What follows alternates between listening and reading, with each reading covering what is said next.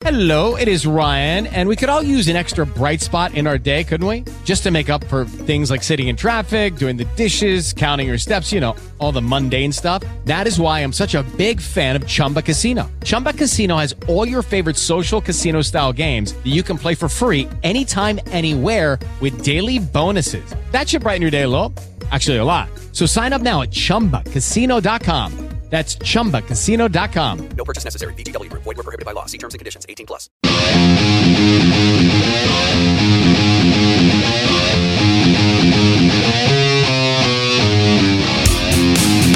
Il mattino all'ora in podcast, in diretta il martedì e giovedì alle ore 7.20 e in replica il mercoledì e venerdì alle ore 8.20, sempre e solo su runtimeradio.it.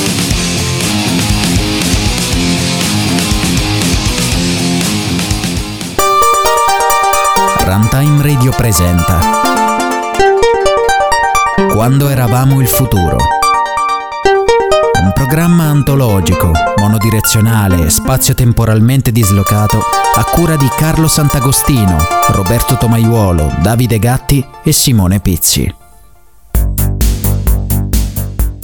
E cari amici di Runtime Radio, bentornati a questo nuovo appuntamento un po' in ritardo perché come sapete abbiamo saltato per qualche settimana di quando eravamo futuro. Questa sarà una puntata dove cercheremo di essere pregni perché, perché il conduttore potrebbe non arrivare alla fine della puntata. Pu- la fine della puntata mi, mi dice tutto. Tra l'altro, e intanto saluto i miei amici e compagni di viaggio, Carlo Sant'Agostino. Ciao a tutti, ciao, ce la farai, vai che ce la fai, Ce la- dai, ce la- dai, dai, oggi dai. ho fatto il, il Pizzify, il Pizpfizer. Esatto, il, il. Pizzer. E Davide Gatti. Buonasera, buonasera, io sono già stato pfizzerato e quindi sono già a posto, sono sopravvissuto e siamo, siamo qui, Sia prima che seconda? sia prima che seconda, sì, Bene, sì. bravo, bravo. E ovviamente Roberto Tomaiuolo. Ciao, buonasera a tutti, anche quelli geneticamente modificati dal vaccino come, come Come, come esatto. Col ma- 5G. ma io oramai ho, tutti concor- modificati ho concordato con eh, tutti eh, annunciando che alla- quando farò la seconda dose poi mi faccio il tatuaggio col simbolo del, del wifi. E del Ah, Bluetooth. e del bluetooth. Quindi sarà una provocazione universale che capiranno in pochi ma secondo me qualcuno lo capisce insomma. Bene bene bene. Bentornati dicevamo abbiamo fatto un po' di ritardo perché durante queste settimane ci sono state varie faccende, insomma, tra l'inizio di Eurocalcio 2021 che, che, insomma ha già fatto le sue due prime puntate, tra l'altro molto divertente, molto piacevole e insomma un prodotto che, che ci sta riuscendo bene, diciamo, siamo molto soddisfatti per quello che che è e poi perché comunque vabbè ci sono stati vari ritardi, varie questioni, chissà insomma segue eh, c'è stato anche il trasloco, nuovo ufficio per quanto riguarda me e quindi insomma vabbè, vari impegni. E oggi c'è il vaccino che, che potrebbe, potrebbe non farci arrivare alla fine della serata come abbiamo detto ma ce la facciamo. Intanto salutiamo Melanie in chat che già ci saluta. Benvenuta. Tra l'altro abbiamo anche un messaggio di posta oggi incredibile una cosa e in realtà potrei- po- avrei potuto andare a vedere se c'erano altri commenti, ma non l'ho fatto perché, eh, perché sono malato. E poi la prossima... Salutiamo Gi- Girasole, salutiamo. Salutiamo Girasole, anche se non c'è, ma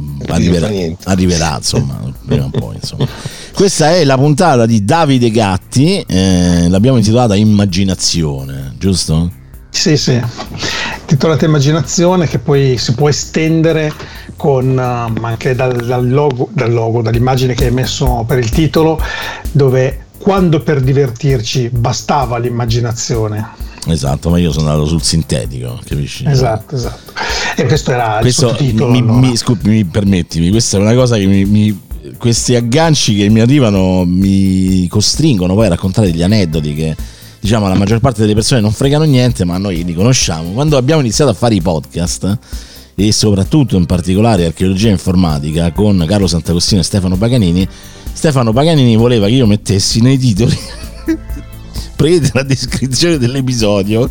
Cioè tipo la storia di quando quello si è inventato quella cosa incastrata nella no, guarda che è il titolo del podcast deve essere Sintetico. sintetico. Allora va bene podcast del quando quella volta va bene e alla fine li mettevo io i titoli ci deve essere quel quanto basta per istigare la curiosità, non la soluzione Sì, a tutto, se no eh, leggi il titolo e dici ah vabbè ho capito. E infatti il primo, il primo episodio si chiamava Il primo computer, basta, non importa se era così o no, capito? Però cioè, lui prendeva tutti sti titoli, vabbè comunque dai, abbiamo già divagato più che sufficienza, vi dico solo ci sarà uno spot al centro dell'episodio, eh, giusto perché insomma, eh, serve anche per sponsorizzare nostre iniziative, cose che comunque sono collegate a Runtime Radio e non ci saranno brani perché con i brani non ho fatto un tempo a scaricare e poi perché se, se mettiamo pure con i brani io può essere che non, veramente non ci arrivo. Quindi eh, poi se viene un brano così eh, tipo Bu- Bungalow lo,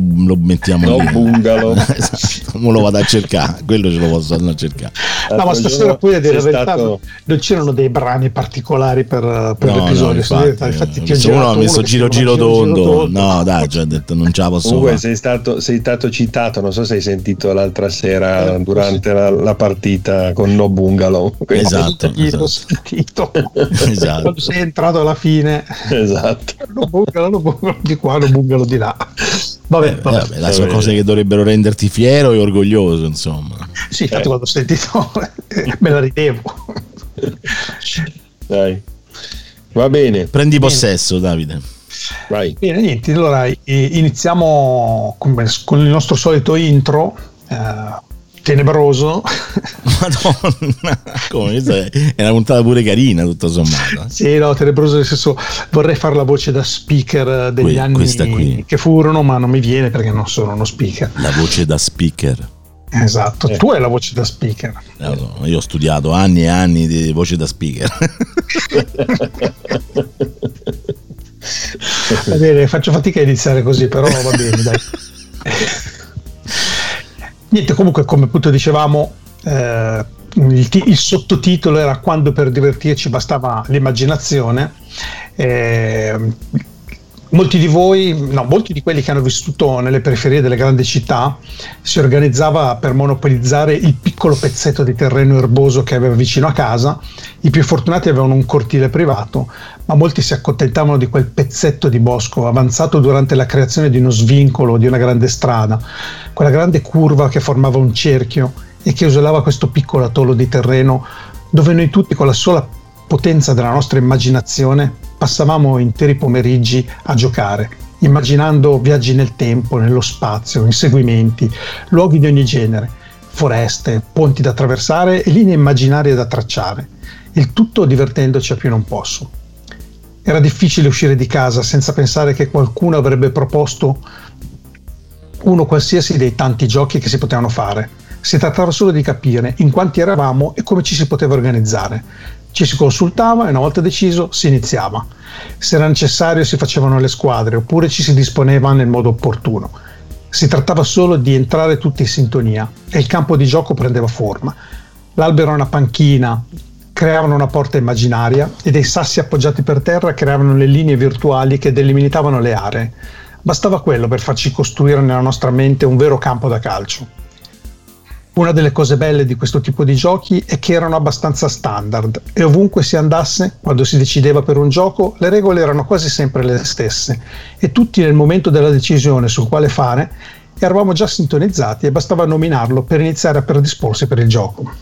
Altre volte, quando si andava in terre straniere, potevano esserci giochi nuovi o molto diversi pur chiamandosi allo stesso modo, ma bastavano poche spiegazioni e si imparava in pochi minuti e se valeva la pena lo si portava anche a casa propria.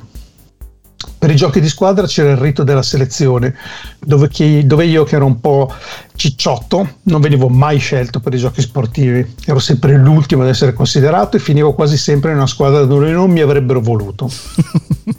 A meno che il gioco non favorisse i ciccioni, tipo la cavallina, dove ero sempre il primo ad essere scelto invece. Nel caso di giochi sportivi, la squadra che era costretta a prendersi me si prendeva anche il migliore di quel gioco per bilanciare. Quando, entrava- quando eravamo piccoli, noi giocavamo ai giochi da piccoli e vedevamo i grandi che giocavano ai loro giochi da grandi, sognando un giorno di poter giocare anche noi, come loro, a quei giochi. Ricordo ancora l'emozione quando per, per la prima volta fui chiamato a giocare ad un gioco da grandi. Quello significava che ormai non ero più un bambinetto. E così il ciclo si ripeteva, tramandando questi giochi con regole non scritte, tra generazioni che hanno popolato i cortili o aree verdi o qualsiasi altro posto eh, di qualsiasi forma per chi ci viveva. Era il suo piccolo angolo di paradiso, dove probabilmente ha trascorso le ore più felici e spensierate della propria vita.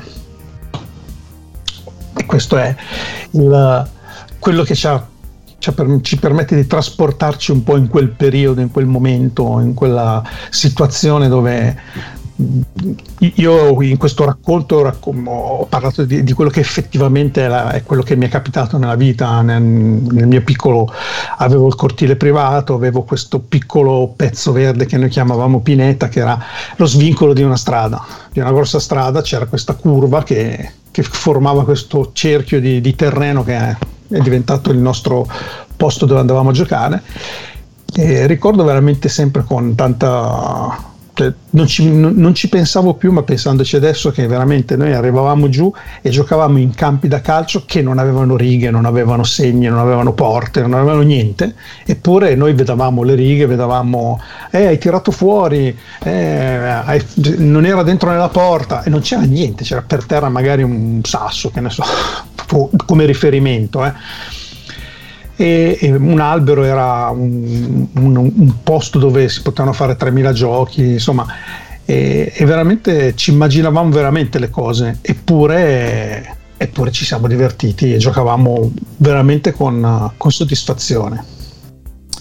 Bene, indubbiamente sì, devo dire che hai dipinto anche questa volta, così come l'altra volta, diciamo uno scenario che è abbastanza compatibile e penso universale no? per i ragazzi o chi è stato bambino magari negli anni 70 in particolare non che non esistessero i giochi eh, cioè perché per esempio rispetto alle generazioni precedenti che magari veramente non ce li avevano noi ancora eravamo comunque abituati a eh, giocare non necessariamente con, con i giocattoli no? perché comunque eh, eri magari in posti diversi, non è che ti portavi dietro i giocattoli, eri al mare, non è che avevi i giocattoli, ce l'avevi a casa, eri in un'altra situazione e ovviamente quando il, poi alla fine cioè, il linguaggio più universale è proprio quello del, del giocare ai giochi poi più comuni, no? che come diceva magari Davide, ci sono alcune cose che eh, magari erano più regionalizzate, diciamo, no?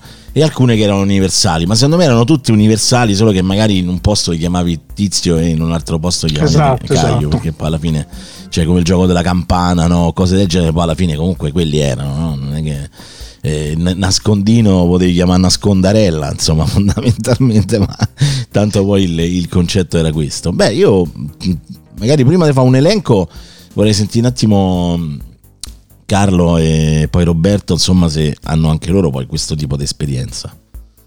Eh, eh, ovviamente essendo nato nel 1970 non posso non dire di aver fatto meno di questa esperienza anche se io devo dire la verità eh, io sono sempre stato uno abbastanza eh, non molto come si può dire mh, mm, stare insieme alle altre persone, sì, mi piace, ma schifo. fino a un certo punto. Poi dopo mi rompevo le palle, devo stare da solo. era uno che dopo un po' si, si auto-isolava perché così, così come carattere. Vabbè, penso che ognuno poi ha avuto le, le, sue. Quindi i giochi di società mi piacevano, mi divertivano, ma fino a un certo punto. Dopo, mi, dopo un po' mi rompevo le palle e quindi volevo, diciamo, non ero mai troppo entusiasta di giocare a nascondino o piuttosto che la, come si dice, la, la, la eh, ce l'hai, quei giochi lì, soprattutto quelli dove si correva. Eh, certo, noi, noi, magri e snelli e sportivi troppa, all'epoca io ero magro e snello però troppa fatica, niente, troppa mi, mi rompevo le palle lo stesso eh, per me era, era, monotono il gioco. Eh, certo. io sono ingrassato da grande sono diventato ciccione dopo, dopo il 1995 allora è vero che i computer fanno ingrassare Beh sì, il piccolo computer è stata l'università e poi il matrimonio principalmente. È sempre colpa del matrimonio alla fine, insomma. Beh, il matrimonio io praticamente ho, ho, sono ingrassato come mia moglie quando era incinta, io prendevo gli stessi chili. Infatti ho detto io per solidarietà. però tu non hai fatto un figlio, cacchio. Io no, però alla fine non, non ho espulso niente, mia moglie sì, quindi c'è stata questa piccola differenza. No vabbè dai, è no. per ridere, no, per tanti motivi, penso anche il cambio del metodo metabolismo, insomma tante cose con l'età ci, si ingrassa e poi a me anche io non ho mai smesso di mangiare tanto, quindi una volta magari riuscivo a, a smaltirlo e adesso invece non più. Comunque dicevo, i giochi in generale eh, mi piacevano fino a un certo punto, poi io preferivo mm, isolarmi e fare le, leggere Topolino soprattutto. Il mio, il mio sogno ideale, cioè il mio paradiso terrestre quando ero piccolo era il dondolo di, giù sotto in giardino eh, e la pila di topolini da leggere era, per me era il, il, paradiso terrestre. Mi mettevo sdraiato sul dondolo con la pila di topolini e passavo il pomeriggio intero con l'ombra del, del, della betulla, eccetera. Quello per me era, era fantastico. Eh, però è ovvio che ho giocato a tutti i giochi eh, compagnia, eccetera. Soprattutto qua. I giochi di compagnia, bello. Sì, ma d'inverno, d'inverno poco, perché io D'inverno mm, eh, preferivo sempre stare a casa, comunque quando c'era la scuola, già vedevo i miei compagni durante la scuola, per me era già, era già troppo, no? poi dopo il pomeriggio non volevo più vedere nessuno.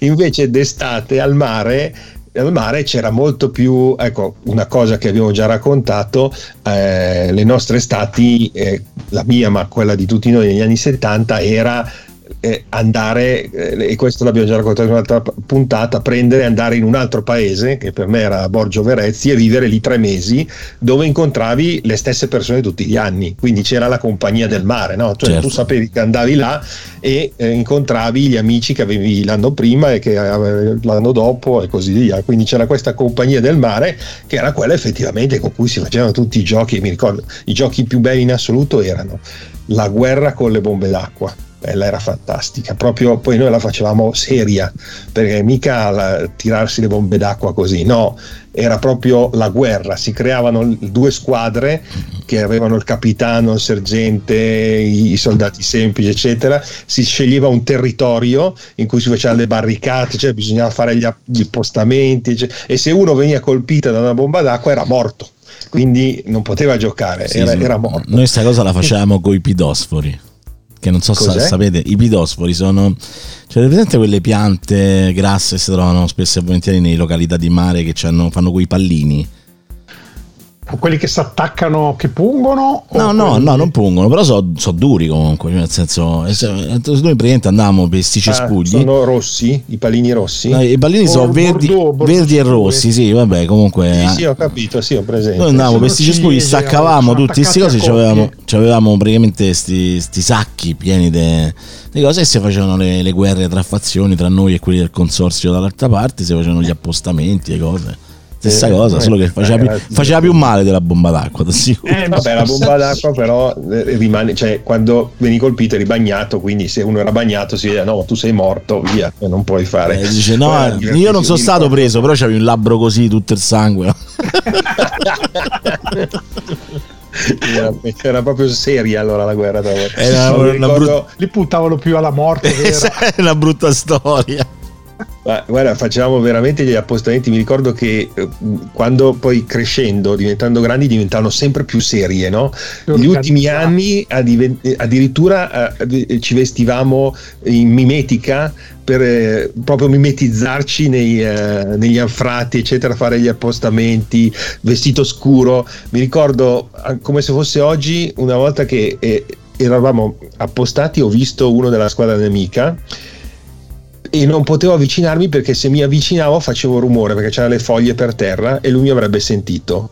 Allora a un certo punto eravamo vicino a una chiesa che ha iniziato a suonare le ore con la, con la campana. Don don. Allora io cosa suono un passo. Esatto bravissimo. Ogni, ogni don facevo un passo e mi sono avvicinato senza che lui mi sentisse, slam, mi ha tirato la bomba d'acqua. Me lo ricordo ancora oggi benissimo quella scena. Eh, ho esultato come un dannato.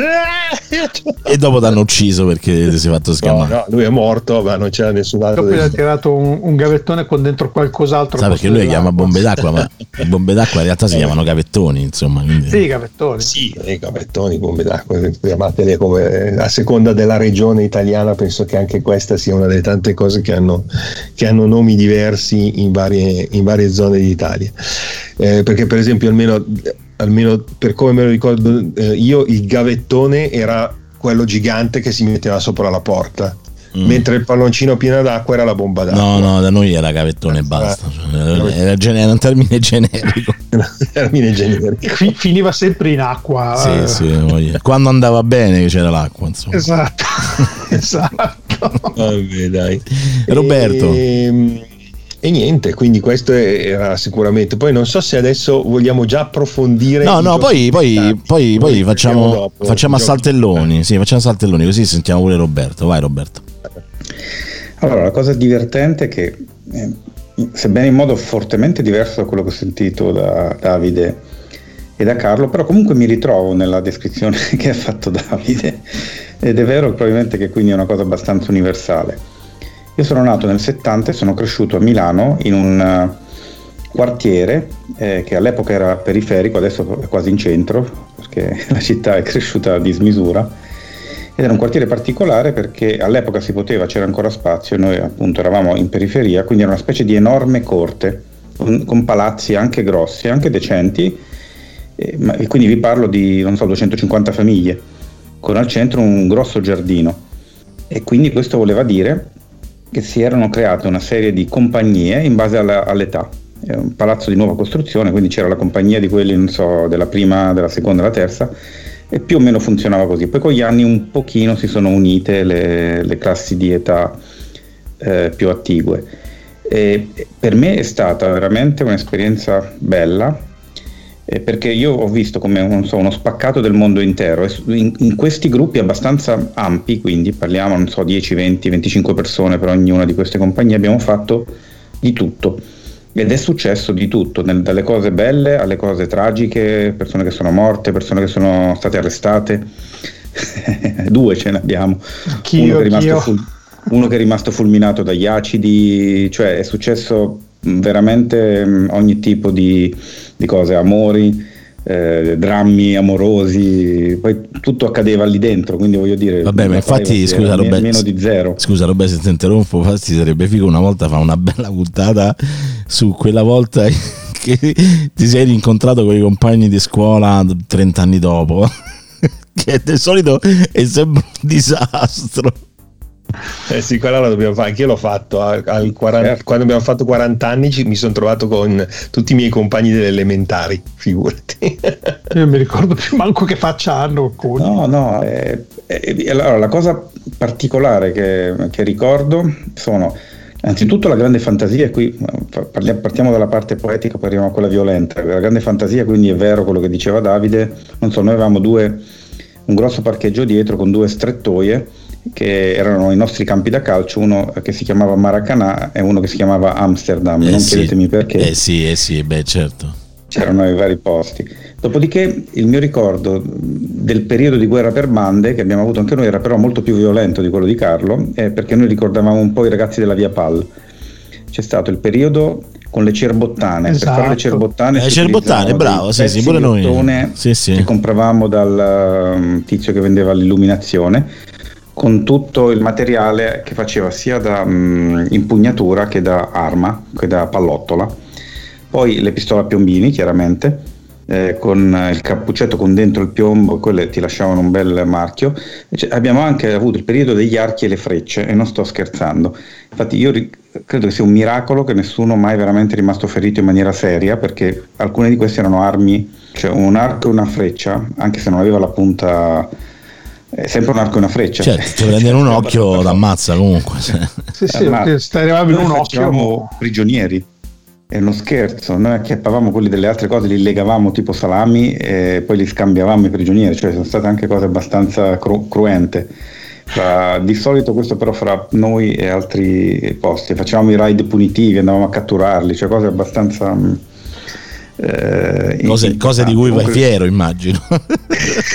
Anche sì, di solito i più piccoli venivano fatti prigionieri è ovvio, facilmente. È ovvio. Eh, e quindi eh, so, sono tutti grandi ricordi, vi ripeto, anche forti perché erano cose che, emozionanti comunque. La guerra, noi facevamo una, una pseudo guerra vera che vi ripeto solo per caso non ha avuto eh, eh, grosse conseguenze, però E, e questo microcosmo in cui io sono cresciuto è una cosa che mm, mi piace, mi, mi ritengo che mi abbia formato. Un'ultima cosa, c'erano gente di tutte le estrazioni e di tutte, come posso dire, veramente dal povero al ricco e c'erano tutti, non, all'epoca non, non, c'era nessun tipo di differenziazione, per cui anche questo era veramente uno spaccato di un microcosmo, mi piace pensare, con, con dentro tutto dove è successo tutto.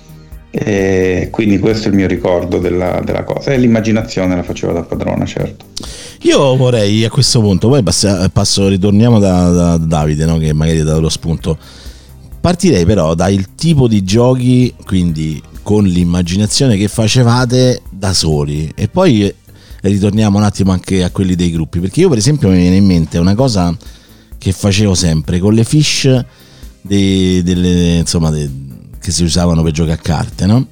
E c'erano queste fish dove c'erano erano delle fish di plastica che erano tutte quante della stessa dimensione, solo che erano colorate, quindi c'erano gialle, verdi, blu e rosse. Io le verdi le, le mettevo da parte e le gialle, le blu e le rosse le usavo e, e fingevo che erano i personaggi di Star Trek, per esempio. Che, che, combattevano contro quelli verdi che erano, che ne so, i Rumulani, per esempio, no? E, e questa è una roba, cioè nel senso del tipo tu dici i videogiochi, no? Tu dici, vabbè, ma che ci vedevi in quel videogioco? È la stessa cosa che ci vedi in una fish, cioè il principio è lo stesso, è lo stesso principio di Pong, perché è una cosa rettangolare che sta lì e tu dai a quella, a quella cosa una proprietà di, di, fantasia poi alla fine, no? E quindi, ecco, una dei, delle cose che io mi ricordo era, era, questa qua, questa era una delle cose. E un'altra cosa che facevo, eh, che poi uno può, può, intanto saluto Piergi in, chat che non l'avevamo salutato prima poi ha scritto una cosa dopo magari la leggiamo un'altra cosa che facevo per esempio con il biliardo noi avevamo il biliardo su casa, a casa mia in campagna quando ero ragazzino io prendevo le palle del biliardo che erano tutti atleti che facevano mm, il mezzo fondo tipo i 5000 metri no? che giravano tutto, le facevo correre tutte intorno al, al biliardo poi praticamente quelli che cascavano nella buca erano quelli che venivano eliminate. E alla fine quelle che arrivavano, insomma, dopo 3-4 giri, quella che arrivava vinceva medaglia d'oro, medaglia d'argento. Medaglia... Per me erano gli atleti che correvano le maratone, capito? Cioè, nel senso, ma tu dici, vabbè, ma là sei un po' un bambino autistico. No, no, no. In, realtà, in realtà, quando sei da solo, tante volte, ed un'altra cosa che facevo, qui poi chiudo e passo a, poi magari me ne verranno in mente altri decine, dieci migliaia, no? Ed è forse il motivo per cui tante volte eh, mi piace anche fare i podcast. Che io avevo questo registratore su a casa mia in campagna, non so neanche di chi era, se era quelle classiche radio con registratore, col microfonino di lato. E praticamente io con le cassette mi, mi, immaginavo le storie, raccontavo le storie, facevo i sceneggiati audio praticamente, no? Facevo pure gli effetti sonori, no? Puff, e sarebbero belle da recuperare. Eh, sarebbe figo. Chissà se esistono. Guarda, la prossima volta vado stanza... Io te le posso trasformare in digitale. In digitale, sì. Infatti sarebbe, sarebbe figo. Perché cioè, io praticamente raccontavo queste storie, no? Di poi si scazzottavano, facevano capito? Cioè, col microfono si veniva tutto col, col pollice, no? veniva tutto un suono che sembrava che si scazzottavano. E ecco, queste erano le cose che facevo io da, prima di essere ricoverato.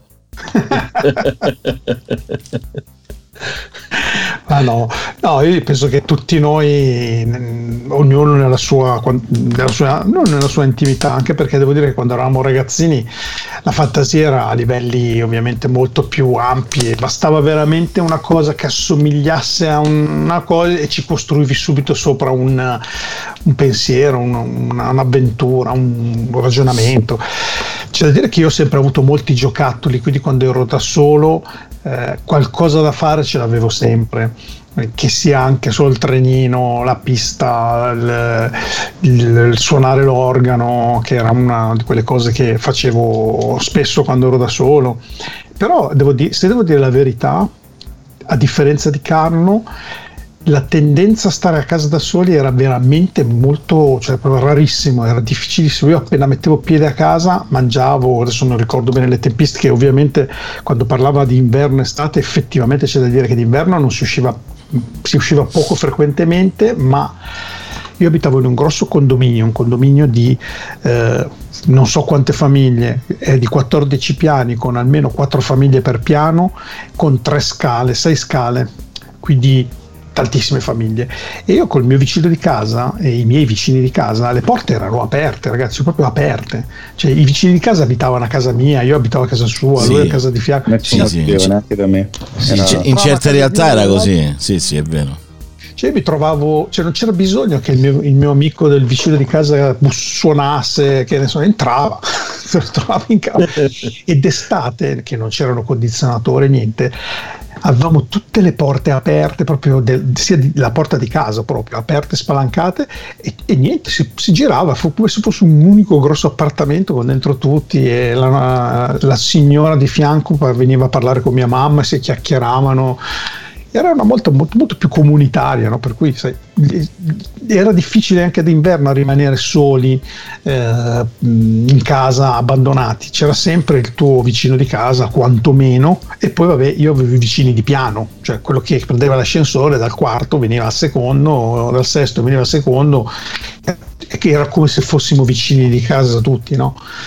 Beh, sì, ma eh, cioè, l'approccio era proprio diverso. Io mi ricordo pure nel condominio mio a Roma che nonostante, cioè, se parliamo di un condominio mio a Roma è praticamente quasi tutta la via qua de, de dove abito adesso perché era un condominio gigantesco di quelli, boh, stavano state 300-400 famiglie dentro, quindi era, era grosso, cioè, nonostante c'era comunque il, il cortile sotto, il parco, roba del genere, e, e lì comunque tra quelli nella tromba, praticamente quelli nella, nella scala, quindi de della scala specifica, alla fine ci si conosceva tutti, una sorta di piccola comunità, no? E quindi... Esatto. Cioè Piergi dice che lui aveva degli amici anche pericolosi perché uno di loro aveva una pistola d'aria compressa e ci, met- ci infilava dentro un chiodo Aia. e mini cicciolo E, e sì, i raudo acceso. sono quelli Ah, che il minicicciolo e il raudo in pratica. ok. Il mio amico aveva una pistola vera e ha sparato uno, se per questo. No? Eh, eccolo, il Bronx.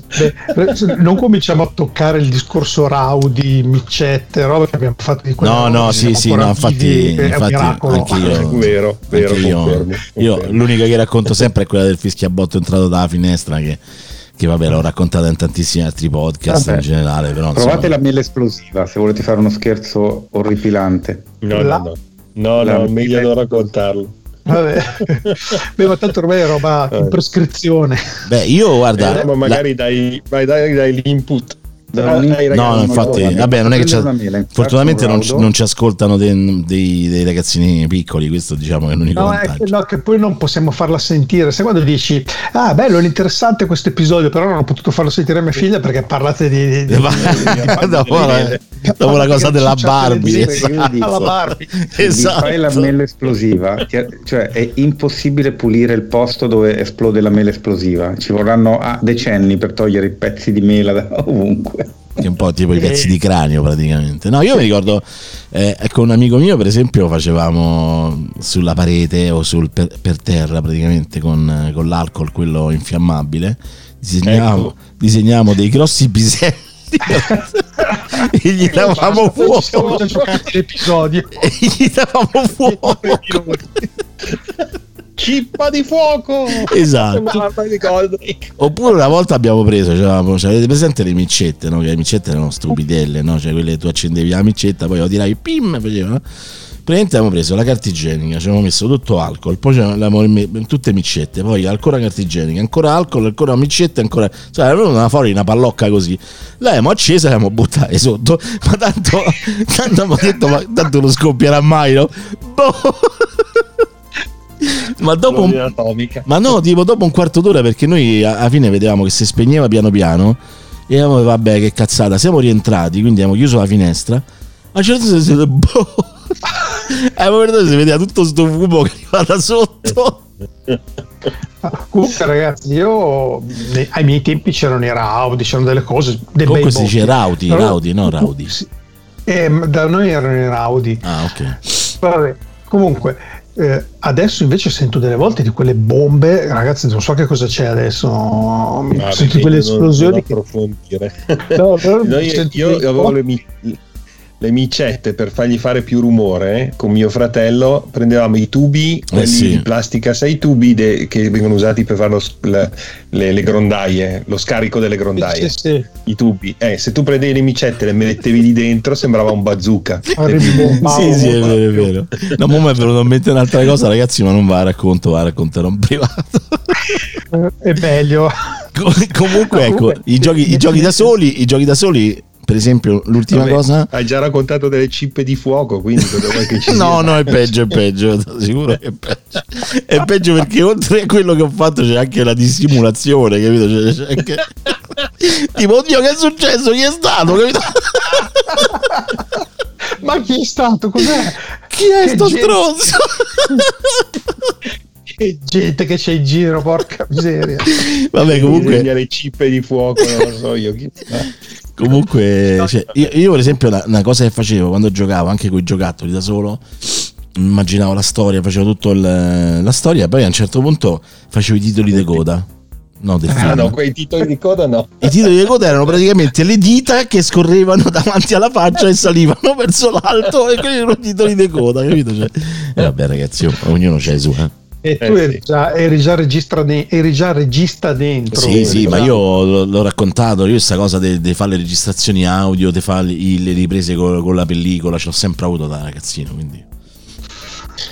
Eh, comunque, vabbè, io- effettivamente nel documento io ho tenuto un tono allegro, bei- di- ricordi semplici, no? però ho dimenticato di mettere tutte le cose brutte, perché se mettere le cose brutte l'elenco diventava anche più lungo di quello delle Secondo cose me le cose brutte meritano un episodio specifico, cioè que- quelle, gli scherzi brutti che si facevano negli anni 70. Anche, Cioè, direi. il titolo sarà come siamo come, com'è possibile che siamo ancora vivi esatto come siamo sopravvissuti a noi stessi Eh, ma c'è anche, c'è anche una parte drammatica, perché noi adesso giustamente, chiaramente ci ricordiamo l'allegria, però penso che per tutti, comunque in queste grandi comunità in cui siamo cresciuti, sono successe anche cose Vabbè, tragiche, tristi. sì, sì, per carità Purtroppo, voglio dire, io, io ho avuto non Eh, so, un esatto. compagno di classe che è morto in motocicletta. ho ma- capito va bene adesso Delenda Cartago va bene ok podcast di Ah, no, Togaiolo perché Delenda anche la parte Cartago. drammatica.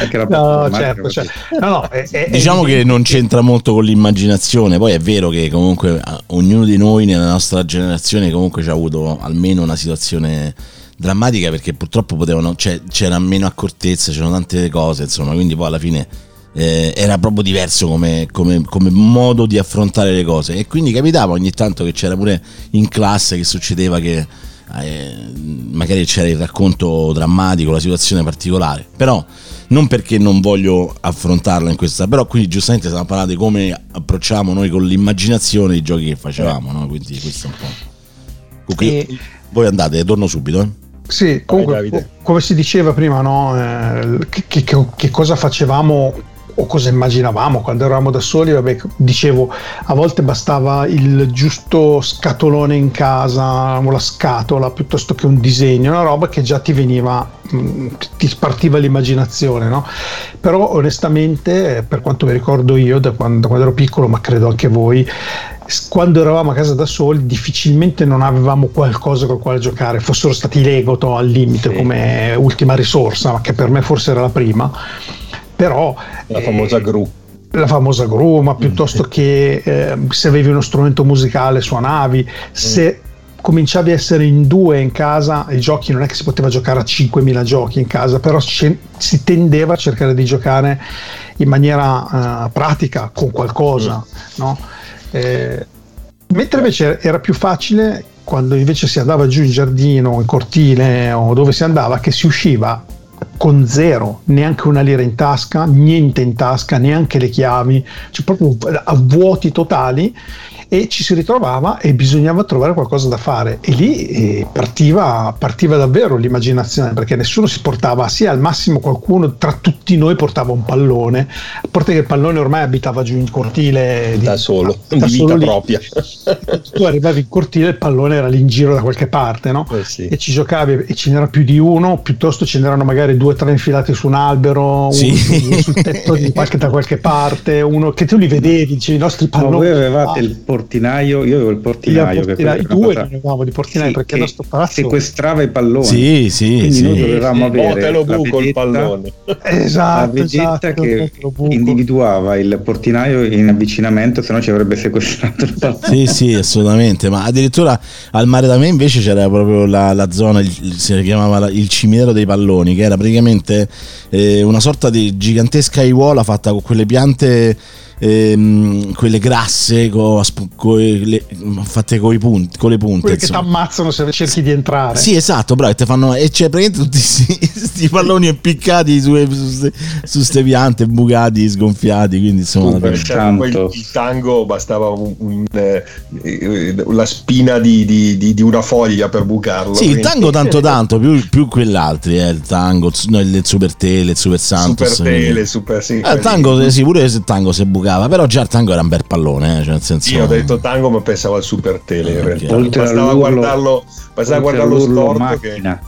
C'era chiaramente quando passava la Macchina, macchina. esatto, bravo. Ah, beh, sì, sì, esatto. Io No, poi noi- sono stato fornitore ufficiale di Super Tele agli amici per almeno 5 anni, perché questa non l'ho mai raccontata. Mio padre un giorno in autostrada eh, stava andando in macchina e a un certo punto, sai quei camion che perdono il carico, che capita ogni tanto? Sì, sì, sì. Eh, si è aperto, ha perso una confezione da negozio di Super Tele.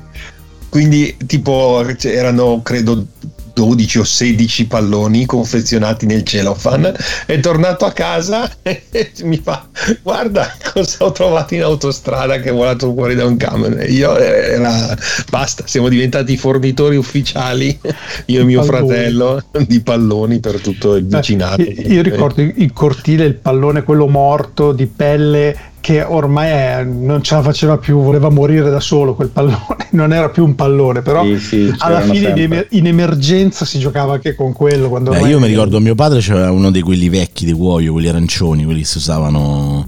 E Sì. infatti non voleva che io ci giocassi, però c'è ovviamente la tentazione. E, e pure quello è finito nel cimitero dei palloni. dei palloni, anche quello. Noi come cimitero avevamo di fianco al nostro noi avevamo un cortile interno privato con una siepe e poi fuori dalla siepe c'era un- una specie di giardinetto di fronte c'era una piccola ditta chiamiamola così era una ditta che faceva caramelle abbastanza famosa lo è, lo è ancora non, non moltissimo però all'epoca era famosissima faceva le caramelle Lorena per chi se lo ricorda o di chi le conosce. Comunque ed, ed era uno che abitava nel nostro palazzo aveva questa piccola aziendina che aveva quel tetto piatto eh, bassino e- Quello dove finivano i do- palloni. dove era pieno di palloni, di frisbee, di robe e non c'era modo di andare là sopra, non c'era Sì, proprio sì. nessun modo, anche chiedendo al tizio, ma non si può andare sul tetto, ah, ah, ah", questo brontolava, non- niente, i nostri palloni li vedevamo, li guardavamo, poi cazzo sono lì, porca miseria, non riuscivamo mai a prenderli, ma non erano morti, erano buoni,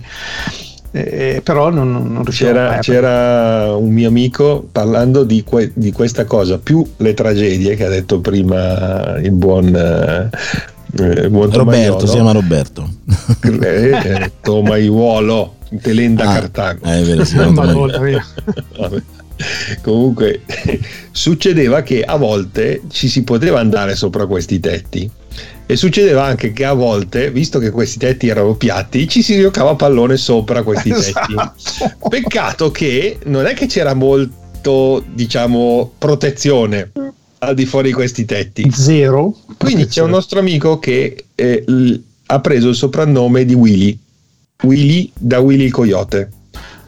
È ancora vivo, eh? vivo, veggio figli, moglie e tutto quanto, quindi è sopravvissuto. Ma ha preso questo soprannome di Willy Coyote per una partita di calcio sopra un tetto di un'azienda di questo tipo, dove mentre giocavamo, a un certo punto lui non si è accorto che finiva il tetto. Quindi praticamente è, È volato. andato giù, ha fatto un volo di 3-4 metri, Madonna. ma a parte rompersi qualcosa, non ha avuto altre conseguenze, diciamo. Beh, Eh, sì. però quel giorno abbiamo chiamato Willy Coyote perché ha fatto come Willy Coyote. Anche Willy il coglione, però. Willy Coyote che corre, esce fuori dal burrone e poi sta in aria quei 2-3 secondi Sì, esatto. prima di accorgersi che sotto non c'è più Ok, niente. A Roma però l'avrebbero chiamato guarda, Willy il coglione. eh, non avrebbero- Eh, vabbè. Ma, eh, Comunque, un'altra cosa che sono curioso, ma ai, ai nostri tempi molti avevano un soprannome. Mi- non so se è una cosa che, che dura ancora oggi oppure no. Questa è... Sì, secondo oggi sicuramente non, non lo so, Non lo però so. sicuramente ai miei tempi anch'io c'erano i soprannomi, ma siccome io ero molto grosso, eh, se andava bene ero gattone, se andava bene per gli amici, però in linea generale quando si tendeva un pochino anche a voler offendere, io ero sempre mm, molti epitati, torrente di merda, torrente di Oh latte, madonna, no, ma Eh, perché? la Madonna. di grasso. Ma perché? Scusa, perché sta malvagità? Scusa, perché? È proprio Eh, so, malvagio. Ma io invece, siccome può sembrare strano, ma ero piccolino e magro e mi chiamavano Carletto. Quindi io ero Carletto, il Carletto, piccolino. Beh, come... Carletto, poi- è diventato Carletto principe dei mostri e Ah. Carletto l'ha fatta nel letto. Questo ce l'ha avute per anni come. No, io soprannomi no, non, non- non si usava, cioè in generale da noi il secco e il magro. Sì, e sì, sì, quello sì, però ti devo dire la verità, non ho memoria di questa cosa. Sì, si usavano i soprannomi, in effetti, c'è ragione, poi capirai, eh, da noi. A Roma, poi figurati. Sì, infatti, No, sì, no, ci penso, in effetti sì, però eh, te devo dire, non ho memoria di... Allora, io l'unica cosa che ricordo erano quasi sempre delle abbreviazioni di cognomi, non ci chiamavamo quasi mai per nome. Se uno si chiamava Franceschetti era France, se si chiamava Sì, vabbè, quello alle scuole superiori ero Santa. Santa, Sì, eh, però cioè- alle superiori no. Eh, Santa- Santa pure per noi. eh, Perché molti degli amici, quasi il- lo- l'80% facilmente erano compagni di classe. eh. Sì, però io alle elementari, alle medie mi chiamavano per nome e alle superiori che ho iniziato a chiamarci per cognome. Comunque, No, to- tornando, tornando alla- all'immaginazione, noi parlavamo di palloni, palloni reali, quando poi alla fine eravamo, in- eravamo outdoor, ma se eravamo indoor, per esempio, non so quanti di voi prendevano i fogli di protocollo, li accartocciavano e li cosavano con lo scotch e, fini- Pallina di e facevi la certo. palla e ci giocavi a pallone dentro casa. Ma Cioè, questo lo fa mio figlio ancora oggi. Cioè Ma non è a che scuola, a scu- all'interno della scuola in ricreazione si faceva sempre Mamma la mia, palla cioè, no, il corridoio erano, era che il corridoio di- in- della scuola mia c'erano i mondiali proprio Esatto, con le sì. bidelle che Io devo bestemmiavano. nascondere le risme di carta in ufficio perché sennò arriva mio figlio e si appallottola la carta nuova ovviamente mica va a prendere quella usata no mi appallottola i fogli di carta Eh, vabbè, della stampante li tira fuori dalla stampante e Allora ci ti dico io una- un aneddoto tanto, eh, tanto è vera questa cosa che eh, noi, mm, alcuni di voi sanno che ho fatto l'accademia, abbiamo fatto, esiste un giorno in cui praticamente quasi Accademia permesso fare- militare esplicita Militare. perché magari chi lo sa pensa Accademia Non d'arte artistica, Accademia no. Accademia d'arte, sì. e praticamente esiste un giorno ogni, mh, per un ogni corso che si può fare più o meno quello che si vuole e noi abbiamo organizzato un, uh, una partita di calcio all'interno del circolo ufficiale dell'Accademia Aeronautica che è, è quasi come non, non so come dire co- come mh, dentro la sa- non so, San Pietro per dire perché non si può nemmeno entrare senza non so giacca e cravatta solitamente. Io Per posto molto in funzione di questa cosa dissacrante della partita di pallone, eh, abbiamo smontato tutto, messo le, mh, eh, le strisce per terra con, con l'assadesivo, le porte, eh, vestiti da calciatori, credo che sia una cosa poi- che poi passò alla storia ed è, fu davvero divertente. Beh, ma quelli era professionismo, ragazzi. eh beh, vabbè. Erano più vecchi, però era- il ricordo però vedi, era, que- ehm, era quello lì, cioè di quando veramente noi giocavamo a pallone ovunque. Eh, ed è questo che ci è piaciuto rifare qualche anno fa. Sì, il Comunque- pallone è effettivamente la cosa più facile Sì, sì, ovunque tu sia, cioè se cammini in mezzo alla strada, c'è un ragazzino, due ragazzini con un pallone, ti arriva il pallone sul piede, è facile che cominci a, infilarti dentro e fare la partitina volante, due tiri volanti e poi te ne vai. sì, sì. Comunque Pier- Piergice scrive in- in, che lui in settimana giocava sempre da solo, si sfogava la domenica quando andava dai nonni e ci giocava con i cugini, che ce ne aveva 11 più o meno tutti quanti della stessa età. Eh, i nonni abitavano in campagna, quindi nascondino, bandierina, rialzo. Aspettate che mo gli rifaccio perché nascondino ok, bandierina mh, potrei aver capito di che si tratta, rialzo Sì. non, non è molto chiaro. Sì, e ci lanciavamo ne- dal fienile si lanciavano nei mucchi di fieno, gli bastava tutta la settimana. Sì, questo lo facevo anch'io. Sì, sì, e buttarmi sui mucchi di fieno, che poi era Allora, se- rialzo credo che sia un gioco dove bisogna, cioè si parte tutti a pian terreno e bisogna a- a riuscire ad, ad andare su un posto rialzato e quello che va in giro se non ti becca su un posto rialzato a sufficienza Esatto, è quello. Sì, sì. Il rialzo, esatto. Ok. Devi, devi salire rispetto al terreno. bandierina suppongo che sia ruba bandiera, poi fondamentalmente. Ruba bandiera, penso, sì. sì, penso che sia ruba bandiera penso Che, che, eh, tu, Davide, hai la versione custom di Ruba Bandiera. Sì, noi avevamo, almeno a parte che lo chiamavamo bandiera e basta, poi in effetti ufficialmente sarebbe ruba bandiera. E poi avevamo un gioco invece che, che si chiamava Bandera. Banderas. Non so da dove arrivasse questo nome, che per me è sempre stato un gioco standard, normale, tranquillo, cioè tutti per me giocavano a sto gioco, no? poi invece ho scoperto che nessuno sa che esista, eh, nessuno sa che esiste sto gioco, che, ma che gioco è. Ed era anche abbastanza articolato ed era, era molto bello. Ripensandolo adesso e rimmaginandomelo, era veramente un gioco completo che poi era fondamentalmente quasi un mix tra, tra- tra diversi giochi, se vogliamo, no? Che eh, so, un- uno dei giochi era, cioè, eh, il- la base era una, una sorta di ehm, forse ce l'hai o qualcosa del no ma neanche ce l'hai eh, una sorta di palla prigioniera senza palla dove si giocava in due squadre dove eravamo so, quattro per squadra e ognuno sul lato opposto di un campo di un campo di gioco che nel nostro caso era il nostro cortile che erano due alberi che era la tana dove noi stavamo attaccati al nostro albero e fin tanto che eravamo attaccati ai nostri alberi eravamo invincibili no? ma lo scopo del gioco era prendere gli altri e gli altri li potevi prendere solo quando non erano attaccati al loro albero I quattro cantoni questo. E assomiglia a, a quello lì. Adesso io non lo so, forse, forse è proprio quattro cantoni alla fine. Perché infatti io eh, lo volevo dire per vedere se qualcuno si, si ritrova in questo gioco per capire se poi alla fine è- è- che gioco è. Poi vabbè, il gioco dire la verità, mai sentito proprio. E comunque adesso il gioco, la dinamica è ancora più complessa, nel senso si partiva, uno usciva dalla tana, si, si cominciava a sfidare gli altri, partiva un altro dall'altra parte, si rincorrevano un po', se per caso uno dei due prendeva l'altro, chi esce per primo è quello che aveva diritto di prendere. Per- quando riusciva a prendere qualcuno, quel qualcuno come prigioniero te lo portavi nel tuo lato, opposto a quello dove era la tana, e attendeva di essere liberato da qualcuno dell'altra fazione che partiva nel tentativo di liberare quelli presi e se ce la faceva a riuscire a schivare i colpi degli altri e andarlo a liberare, si liberava e si ricominciava.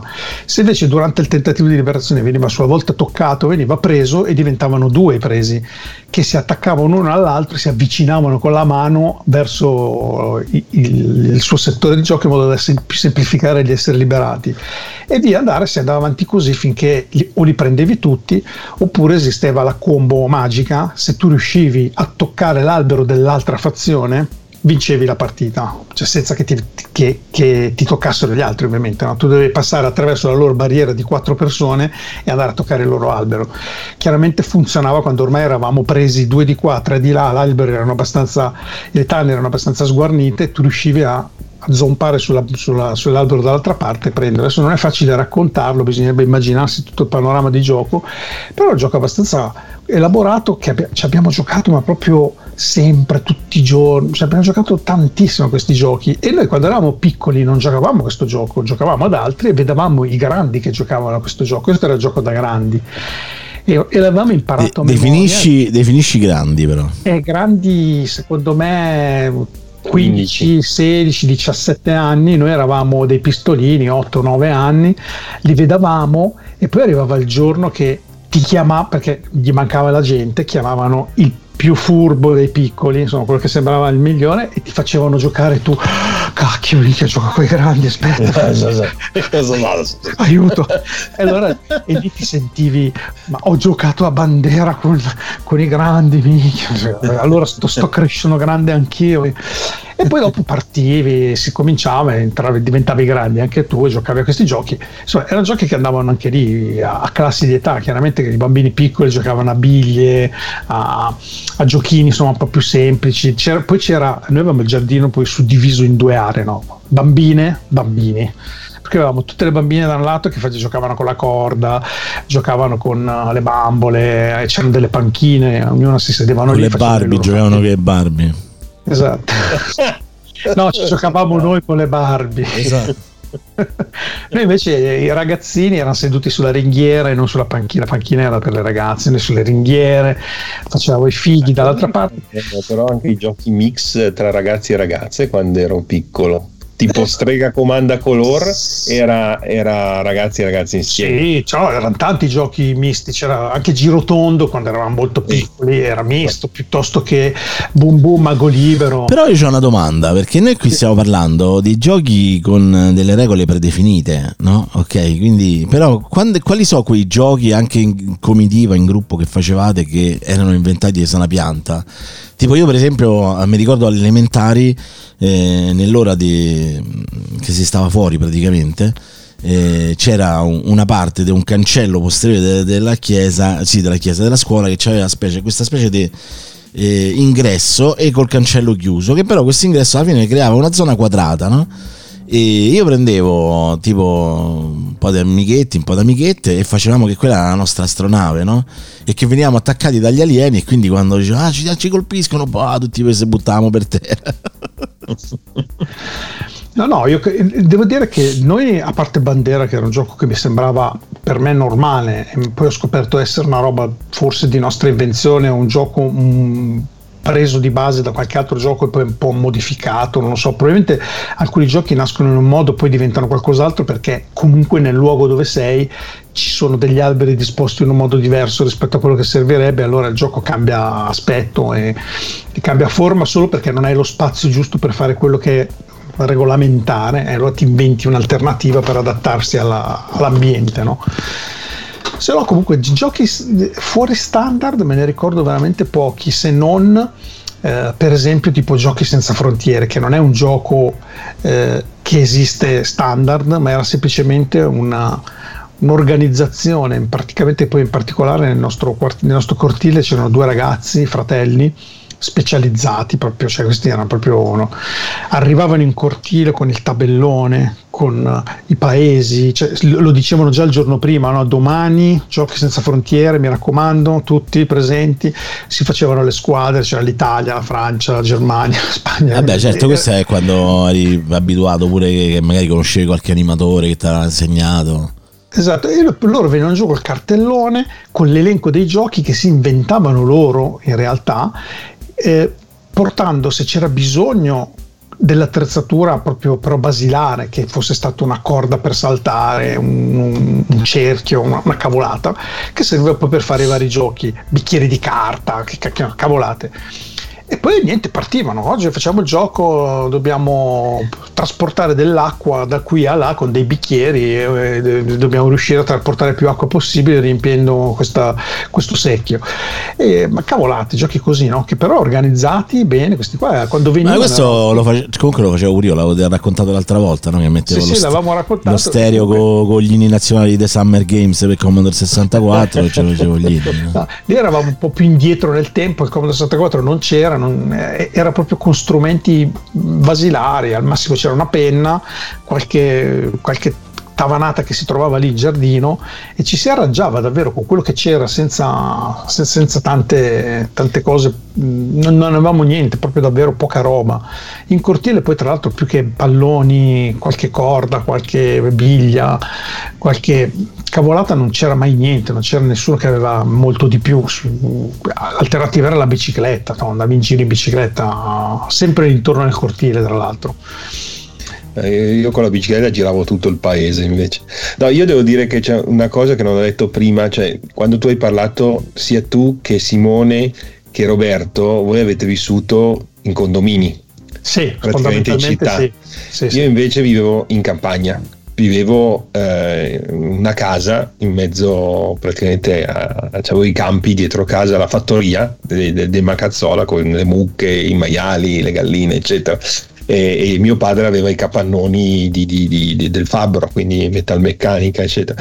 Quindi eravamo delle case, eh, diciamo, sparse, eh, però c'era lo stesso concetto che avete detto prima, cioè in realtà queste case erano aperte, anche se erano case che non erano con, eh, attaccate una all'altra, ognuno aveva il giardino, i miei vicini erano le case che avevo dietro, ma per arrivarci dovevo eh, attraversare praticamente i due giardini, la strada, eccetera. Ma io andavo senza chiedere ai miei genitori dove sei, cosa stai facendo, prendevo, andavo dai, dai Macazzola che stavano dietro di me e dove eh, con loro mi incontravo e poi andavamo tutti al, al RI che non so se si diceva anche da voi il RI, che era praticamente il fiumiciattolo, lo, lo, il Ri era una specie di. Io non avevo fiumiciato. È una specie di piccolo, di piccolo, torrente in cui c'erano le rane, per esempio, e cacciavamo i girini. I girini, facciamo, è vero, pure io I girini li mettevamo nei secchi, poi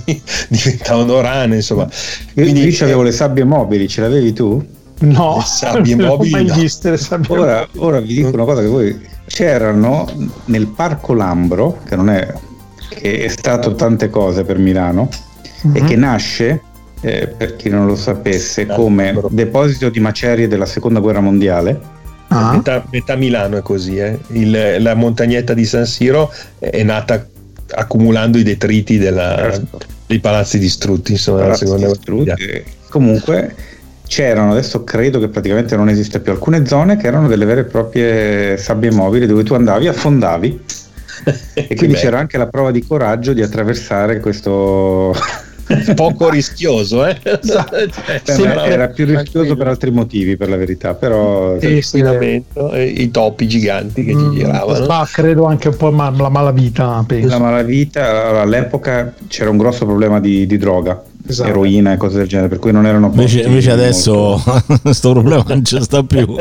No, anche ai miei tempi nel mia, nella mia zona, poi abitavo in periferia a Milano, Cinisello, Balsamo, non era il fior fiore della, de, della periferia. Il problema droga c'era, però... La droga inteso eroina fondamentalmente, c'è ancora certo, ma non... Adesso è molto meno, mm, ci sono altre droghe diciamo, però all'epoca era molto più frequente appunto chi si bucava, l'eroina eccetera, le siringhe in giro che come funghi Adesso non si vedono quasi più, ci sono altri tipi di Beh, droghe. Noi andavamo ai giardinetti era una cosa abbastanza comune, eh? cioè, le mm. siringhe. Infatti questa è una cosa che abbiamo detto già in altre occasioni, cioè, noi vediamo a volte tanti giovani genitori oggi eh, super ossessionati che magari non fanno uscire i bambini perché dicono che non è sicuro, ma cioè, rispetto a quanto era sicuro 40-30 anni eh, fa, cioè, dire, ragazzi, noi eh, giocavamo sì. con i siringoni per terra. Eh, cioè, quindi... esatto. Eh, Ti devo dire che io da questo punto, da questo cioè, punto noi eravamo in ero... 20, quindi era improbabile che qualcuno ci attaccasse, ma è successo. Eh, andammo a una partita di calcetto, c'è un tizio che venne fuori con un coltello e fa io sono appena uscito di prigione, non me ne frega niente, vi... e l'abbiamo ricoperto di mazzate per la, per la cronaca. Ecco. Però bene.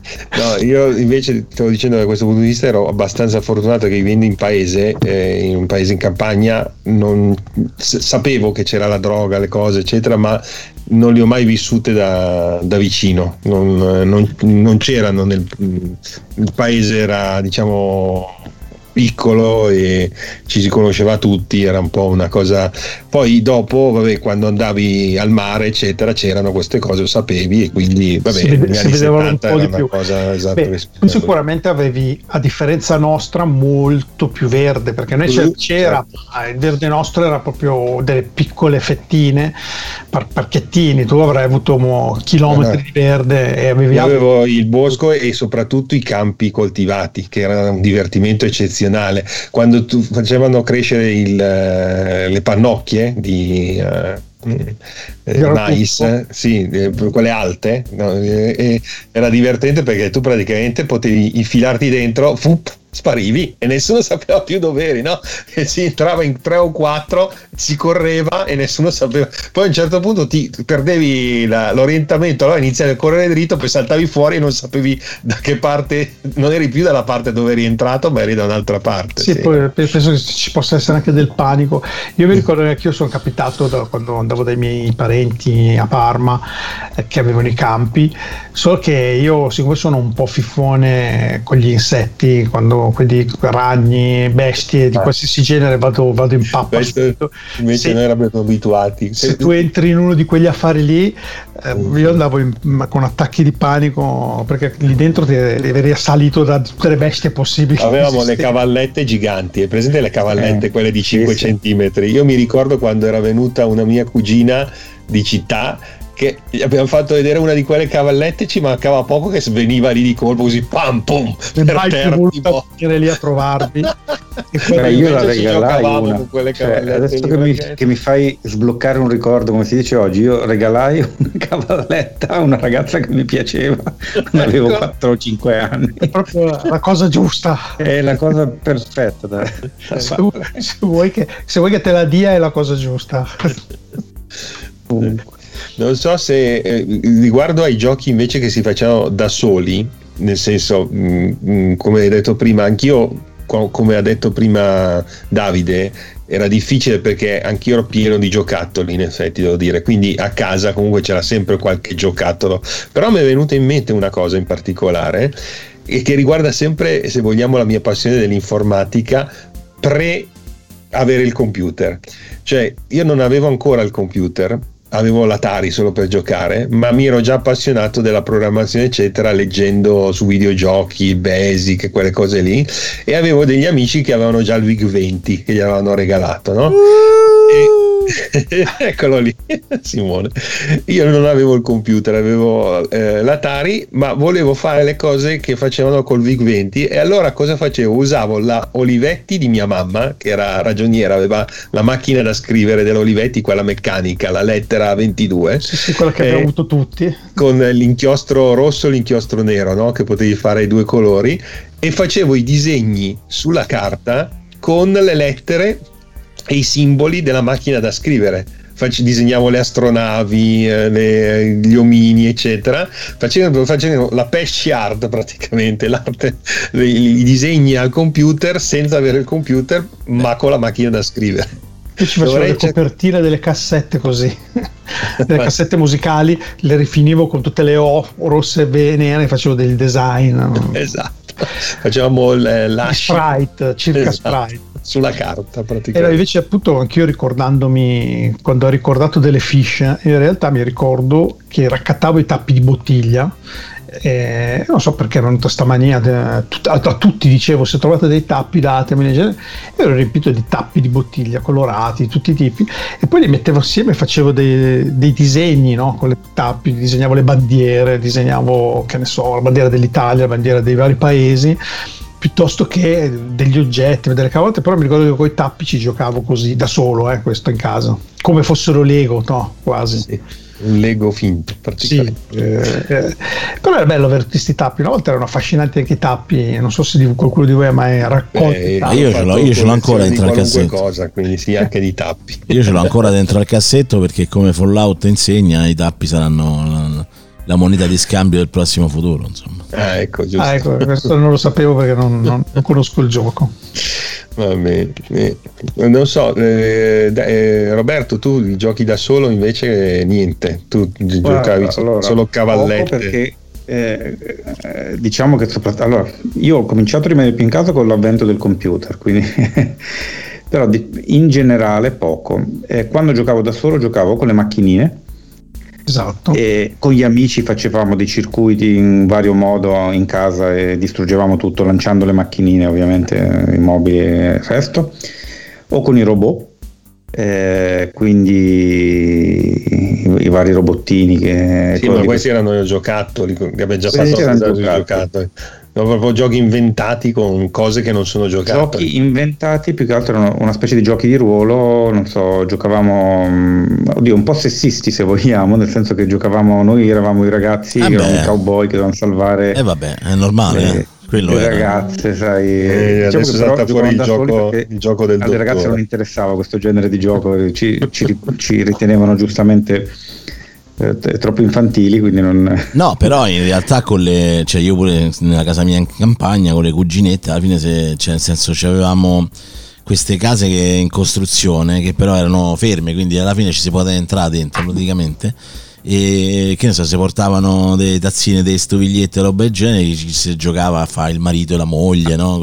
Lei, cucinava e tu facevi finta di lavorare, cose del genere. Insomma, Io ho fatto altre cose che adesso non vi dirò, avevo 5 anni credo. Eh, vabbè, ciao, dicevo, ma una cosa che mi resta A Joe Wayne, levate il facevo- cappello. Che facevo a casa era una specie di grotta, con, solitamente con delle coperte. Ah, sì, sì. Vabbè, sì, quella sì, l'abbiamo fatta tutti. Un nascondiglio, una grotta, un, chiamalo come vuoi tu, un posto, una bat caverna, dove portavo dentro le mie cose e lì potevo fare tutto senza essere visto dal, dal mondo esterno. Se eri, eri come isolato dal mondo e ti sentivi in un altro posto. Sì, proprio. sì, no, Esatto. questo assolutamente. Io facevo proprio tipo la tenda praticamente, no? Sì, sì, sì, esatto, una specie di tenda con le coperte, Eh, usavo i fatta- fucili giocattolo di solito Sotto al tavolo. Sì, Sì, sì, sì. sì. Lo l'abbiamo questo anch'io, tutti. sì, sì, certo. No, io mi ricordo che in casa quando eravamo più di uno, Sì, o Melanie tre, Fortini, esatto. sì, sì, Fortini, Fortini. bravo, bravo, bravo. quando eravamo in due o tre, Vabbè, ti- solo vi, di penna. vi interrompo Solo- un attimo e facciamo questo spot, poi riprendiamo. Allora, Ok. ragazzi, ehm, domenica, giusto per... eh, allora, intanto per chi sta ascoltando in podcast eh, sentiranno questo spot, questo trailer, in più ovviamente sentiranno anche lo spot di Spreaker in aggiunta perché insomma ragazzi è un modo per autosostentarsi è un, è un modo per autosostentarsi. E, eh, però volevo dire che domenica ehm, alle, alle 17.45, come sapete, eh, saremo in diretta per la partita Italia-Galles eh, con Eurocalcio 2021 eh, perché sta piacendo moltissimo. Ma alla fine della partita, alle- alle 21, faremo l'anteprima di Generazioni, che è un podcast eh, che Francesco Di Muro, Lobby Frontali, sta eh, realizzando con la sua associazione a Reggio Emilia e che mette in contatto praticamente due generazioni, cioè la generazione di- dei giovani con la generazione, quindi dei trentenni, diciamo così, con la generazione de- di quelli un po' più anziani, dai 60, 65 e, e in questo podcast queste due generazioni si incontrano e parlano di temi per capire su che, che terreni comuni ci possono essere. Ecco, noi faremo l'anteprima appunto live, cioè nel senso la- come abbiamo fatto con Delenda Cartago, ehm, faremo sentire il podcast, però faremo un quarto d'ora, una piccola introduzione per spiegarlo e poi racc- spiegheremo anche dove potrà essere sentito perché chiaramente non è un progetto di Runtime Radio ma che noi ovviamente lo sost- sos- sosteniamo. Quindi adesso ci sentiamo un attimo questo trailer, poi per chi, ha- come abbiamo detto, per chi as- ascolta in podcast ci sarà poi successivamente anche un, ehm, un altro spot.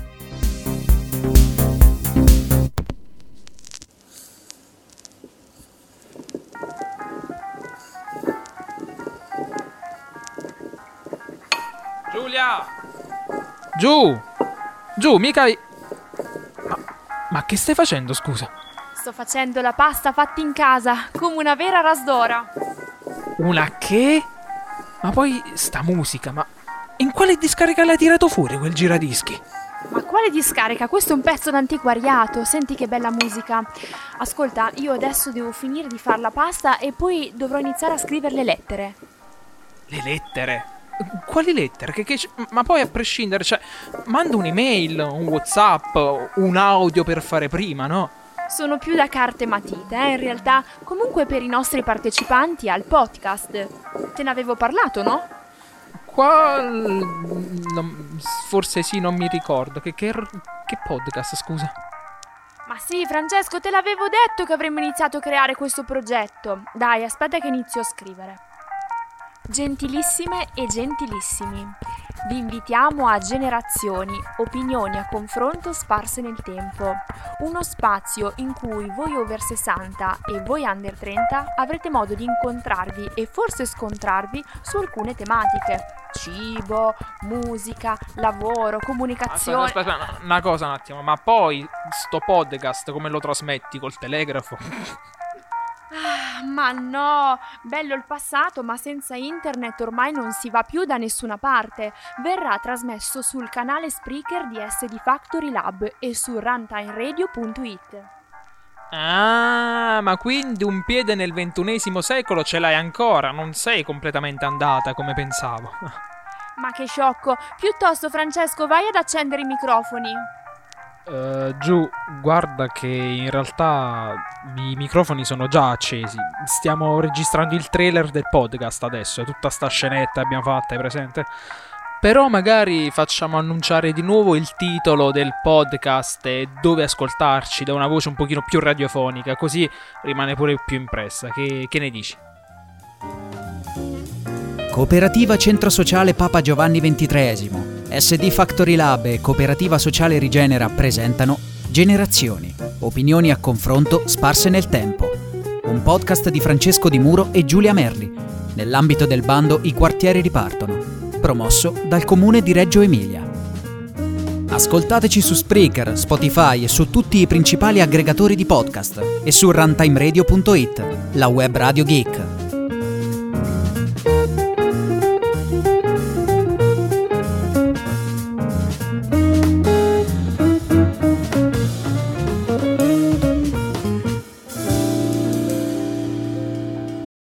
Lucky Land slots, you can get lucky just about anywhere.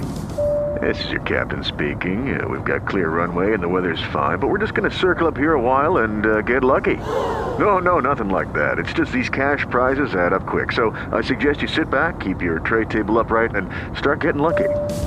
Play for free at LuckyLandSlots.com. Are you feeling lucky? No purchase necessary. Void where prohibited by law. 18 plus terms and conditions apply. See website for details. Judy was boring. Hello. Then Judy discovered ChumbaCasino.com. It's my little escape. Now Judy's the life of the party. Oh, baby, Mama's bringing home the bacon. Whoa, take it easy, Judy. The Chumba life is for everybody. So go to ChumbaCasino.com and play over 100 casino style games. Join today and play for free for your chance to redeem some serious prizes. chumba ChumbaCasino.com. No purchase necessary. Void where prohibited by law. 18 plus terms and conditions apply. See website for details.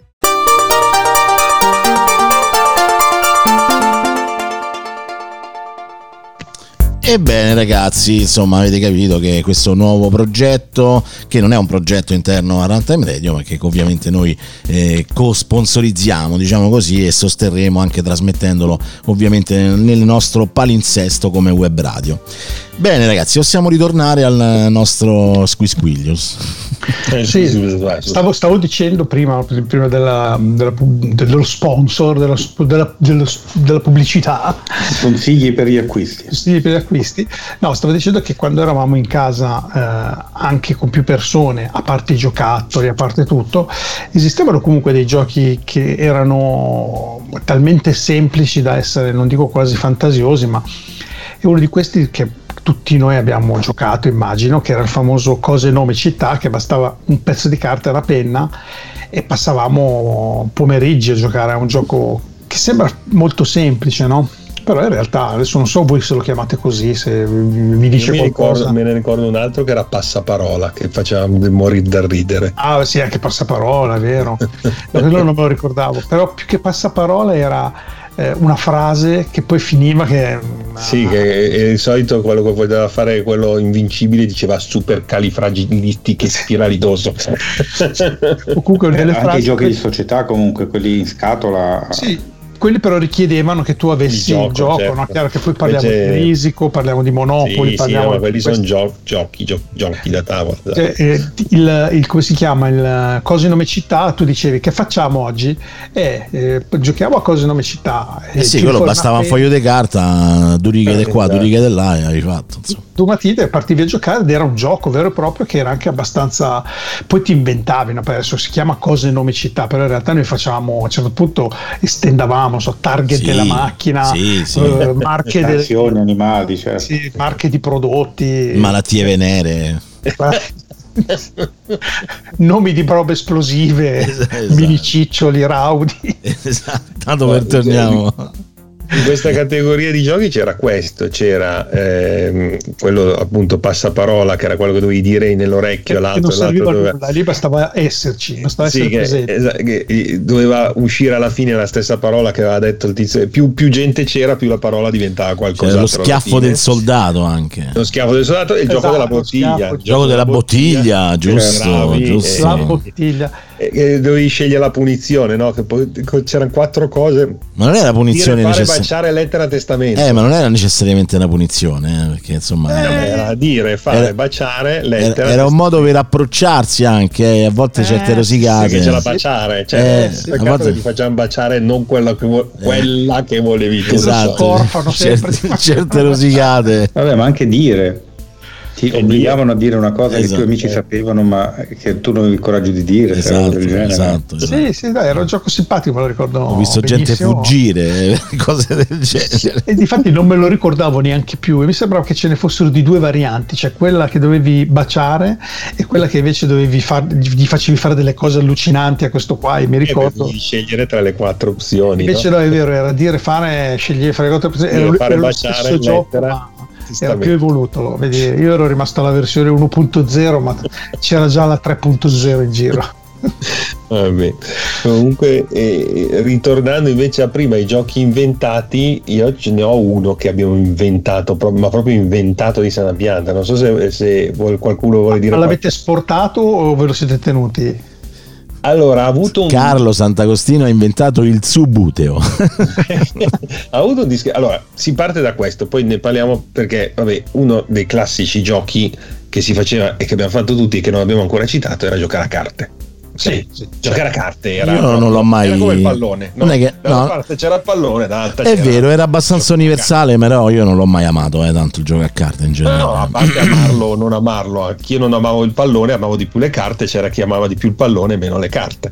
Io al mare, anche per esempio, Ah, anche soprattutto in al mare. montagna, Mare durante le feste, comunque, se- o durante le feste, insomma, ma in compagnia a un certo punto non sapevi cosa fare, un mazzo di carte da qualche parte c'era sempre, no? E quindi c'erano i giochi di carte, quindi non stiamo a elencarli, ma ce ne sono tantissimi. Però di solito tra gli amici, soprattutto quando iniziavi a diventare un po' più grandicello, si giocava, si iniziava a giocare a poker, magari senza soldi, ma il poker No, finto. no, anche con i soldi. Anche Sì, con i sì. soldi, però iniziamo prima con le fish, no? Quindi con eh, sassolini, quel cacchio che Con le vuoi, fish insomma, and quello- chips. So- Esatto. Solo con le fish blu perché quelle rosse le imboscate. Però di solito tu avevi il mazzo di scala 40, ok? E per giocare a poker dovevi togliere delle carte dal mazzo di scala 40, Certo. no? Si toglievano quindi i jack, il, insomma, tutta una serie di carte, i jolly, eh, si toglievano delle carte che venivano messe da parte. E poi noi al mare eravamo una compagnia abbastanza numerosa e quando si mettevano in quattro a giocare a poker avanzava questo mazzetto di carte e di solito gli altri stavano a guardare quelli che giocavano a poker per poter poi avere il turno magari di giocare a poker anche loro, insomma era, era un'attesa. Cosa è successo un giorno? Che Marco Mietta e mio fratello Paolo hanno preso questo mazzetto di carte avanzate, quindi le carte di scarto del mazzo di scala 40 del, del- del mazzo di poker, si sono messi in un angolo. Io conoscevo bene Marco e mio fratello, era mio fratello, quindi so quando volevano fare la, diciamo, la, la, come si, la bischerata, no? diciamo. Si sono messi, hanno preso queste carte e Marco ha iniziato a distribuirle, ha dato tre carte a mio fratello, tre carte se le è tenute lui, ha messo giù le carte in mezzo e a un certo punto hanno iniziato a giocare, ma a far finta di giocare. Nel senso che loro hanno iniziato a giocare convinti, no? Proprio con la faccia convinta. Io avevo già capito che stavano facendo una bischerata, ma gli altri no. Quelli che non li conoscevano bene, soprattutto uno, Andrea Perotti, ciao Andrea se ci stai ascoltando, che era un po' diciamo quello che veniva anche certe volte perculato in vari modi. E lui hanno iniziato mio fratello eh, e Marco a giocare e iniziano a fare delle cose strane, tipo mette giù tre carte e a un certo punto mio- mm, Marco ne gira una in mezzo, cioè erano a messe dritte e una la gira di, di 90 gradi, ok? E mio fratello allora a un certo punto ne prende su una e Marco la rigira allora l'altra carta e poi pescano Eh, senza senso, a un certo punto mio fratello fa Funz. Funz, ho vinto e tira sulle carte. E ho iniziato a giocare così, ma proprio inventandosi completamente a caso le mosse. E questo Andrea si è messo lì e dice: Ma cosa state giocando? E Marco, stiamo giocando a Pepsi. A Pepsi? Ma è, è un gioco, sì, sì, è bellissimo. È un gioco di carte che si gioca con le carte avanzate dal poker. È un gioco bellissimo. Sono stati così convinti e così convincenti che cosa è successo? È successo l'assurdo. Cioè, da quel giorno loro si inventavano tutti i giorni delle mosse e sono nate delle regole. Perché poi Andrea voleva giocarci e allora loro gli dicevano le regole del Pepsi. Inventate in tempo reale. Inventate in tempo reale, ma l'assurdità è che alla fine è uscito un gioco vero. È uscito un gioco di carte stranissimo che si chiama Pepsi, di cui conservo ancora le istruzioni scritte a mano. Perché a un certo punto, per ricordarci l'anno dopo come si giocava, abbiamo dovuto scriverle perché erano completamente inventate e non ci si ricordava più. Però è un gioco di carte assurdo con la mano para e la mano dispara. Per, dove cambiano le regole. Nelle, se la mano è pari ci sono delle regole, se la mano è dispari ci sono delle altre regole. dove vince chi fa funz che a un certo punto ha tre carte messe in un determinato modo e sono tutte le regole scientifiche di questo gioco, del gioco del Pepsi, che a questo punto è iniziato a diventare famoso nei bagni di eh, Beh, Nettuno. Facciamoci a, che si è diffuso il gioco del Pepsi, che è un gioco completamente inventato per uno scherzo. Cioè, a Nettuno andavi? Bagni Nettuno, ah, Bagni eh, Nettuno, a Borgio okay. Verezzi. No, pensavo I andavi bagni si chiamavano Nettuno, i bagni Nettuno dove pensavo eravamo, Nettuno, la compagnia no, pensavo, era pensavo eh, Nettuno, Nettuno proprio. No, no Nettuno è la città dove è vicino a Roma. Ma lui pensava a Nettuno e il pianeta vicino a Plutone. Esatto, bravo. certo, sì. Comunque è bellissimo, pubblicherò queste perché... eh, No, ci possiamo fare un'applicazione per Android, un gioco gratuito con tanta pubblicità dentro.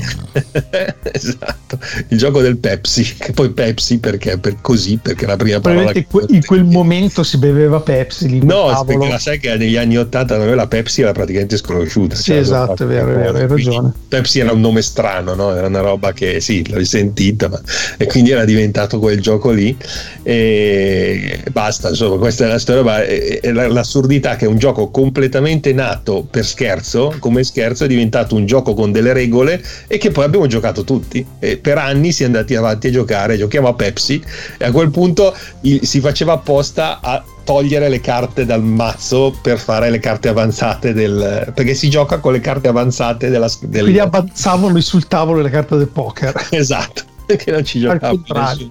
Perché poi se vi ricordate, quando si giocava a poker, le carte tipo l'emodiano, avevate poi ricomponevate il mazzo e avevamo un mazzo che aveva delle carte sporche, nere, brutte, una certa parte, e le altre tutte belle nuove, no? Perché sì, perché si giocava a poker eh, consumavano in modo disomogeneo le carte, lì al contrario, invece erano nere tutte le altre, da voi quelle del poker erano nuove e bianche. Vabbè, comunque le carte ce n'erano di giochi. Voi cosa giocavate principalmente? Vabbè, Simone niente perché non gli piaceva. Scala 40. No, no, ma io ci, gio- io ci giocavo, giocavo a parte mercanti in fiera, vabbè, ma quella è più una cosa collettiva, però come gioco di carte eh, Scopa, Briscola, 3-7, in generale li giocavo tutti, solo che dopo a un po' Roma c'erano, ci sono le carte uguali a quelle di Milano o sono diverse?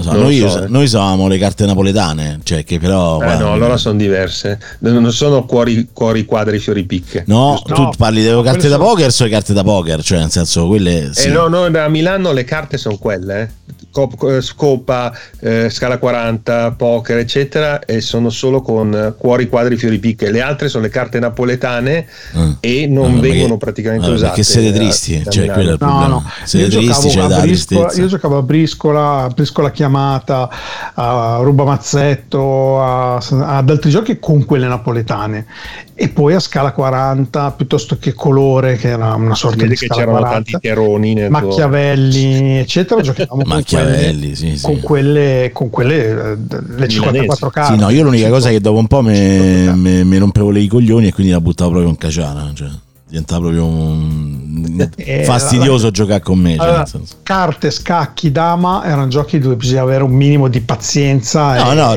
ma no, eh, Ah. no, a me proprio non mi piaceva il gioco delle carte in generale. Cioè, poi mi divertivo dopo un po', però mi scoglionavo e cominciavo a scazzare. La dama invece mi, mi divertiva molto di più, ma anche gli scacchi, eh, però gli scacchi è già, già un Eh, altro livello. era- bisogna sì, sapere, cioè, bisogna conoscere gli scacchi. Cioè, nel senso, io ci giocavo per quei tre cazzo di regole che conoscevo e andavo un po' a casaccio, insomma. Quindi. Sì, ci giocavi perché avevi imparato col Commodore 64. Ma no, io poi alla fine giocavo a quello là, come si chiamava? Battle Chess, quello che c'erano tutte le Chess, animazioni. sua amiga, quello. Che era bellissimo. No, che- io giocavo ad Archon. che la, la torre si mangiava la regina, cioè era bellissimo. Cioè, una cosa- Eh, tu avevi il VIC 20, quindi Sargon. Sargon Cash. Sargon, Anche eh. Sarkaz. Sargaz, Sargaz.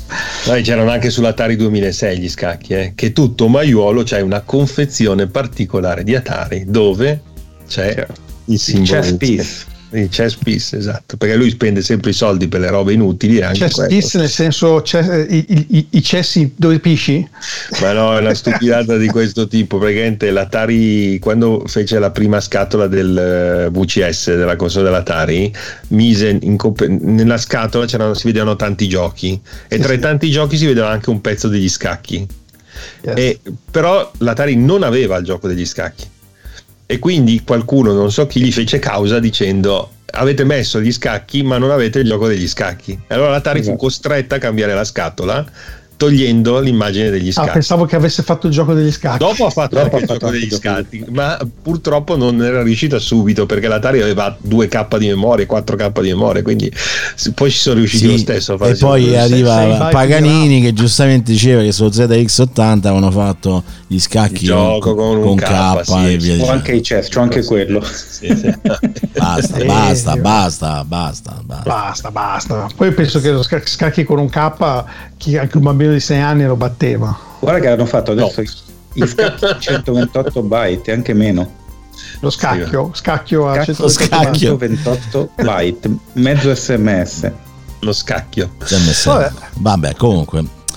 Ragazzi, carina una puntata così. In realtà poi alla fine se ci penso mi vengono in mente centinaia e centinaia di cose, però poi in questo momento come sapete è tutto obnubilato da, Tutto wifi. Dai fumi del, del, del coso. del mi hanno iniettato, m'hanno iniettato il vino. Cioè, il, il Vinros, Vinros, eh, vino.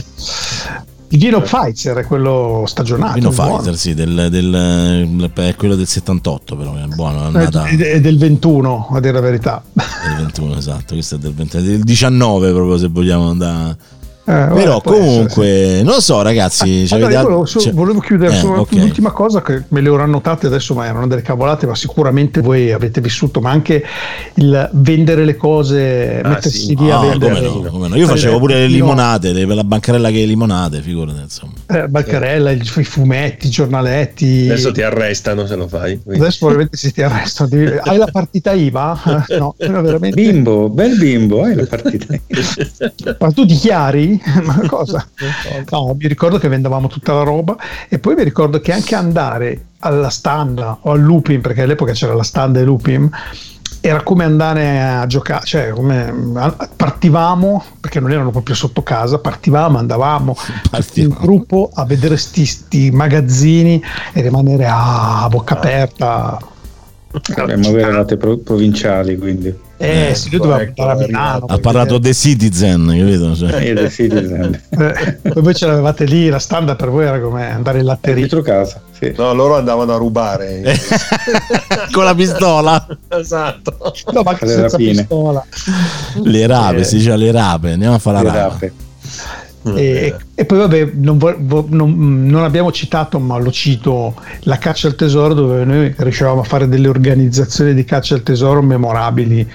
Si, si partiva all'inizio con delle cavolate, ma poi ci si organizzava con dei- degli enigmi da, da paura, cioè, eh, due gruppi separati che, che avevano due giri da fare diversi con gli stessi enigmi, ma che c'era da viaggiare, anche cambiare cortile, cambiare giardini. Enigmi alieni. Ah, sì, ma come si chiama quel gioco che, che tu dovevi far trovare un oggetto che però dovevi si- disseminavi il percorso di sì, di enigmi, come dicevi te. Era proprio quello lì, era, stavi- era- Caccia al tesoro. Caccia al tesoro, bravo, ok. sì. Sì, per cui noi alla fine andavamo in altri cortini, in altri posti. In altri Pure scusa, scusa Davide, pure te lo ricordi quell'altro gioco che tu dovevi fare trovare un oggetto a una persona e, e nel percorso disseminavi tutti gli enigmi, no?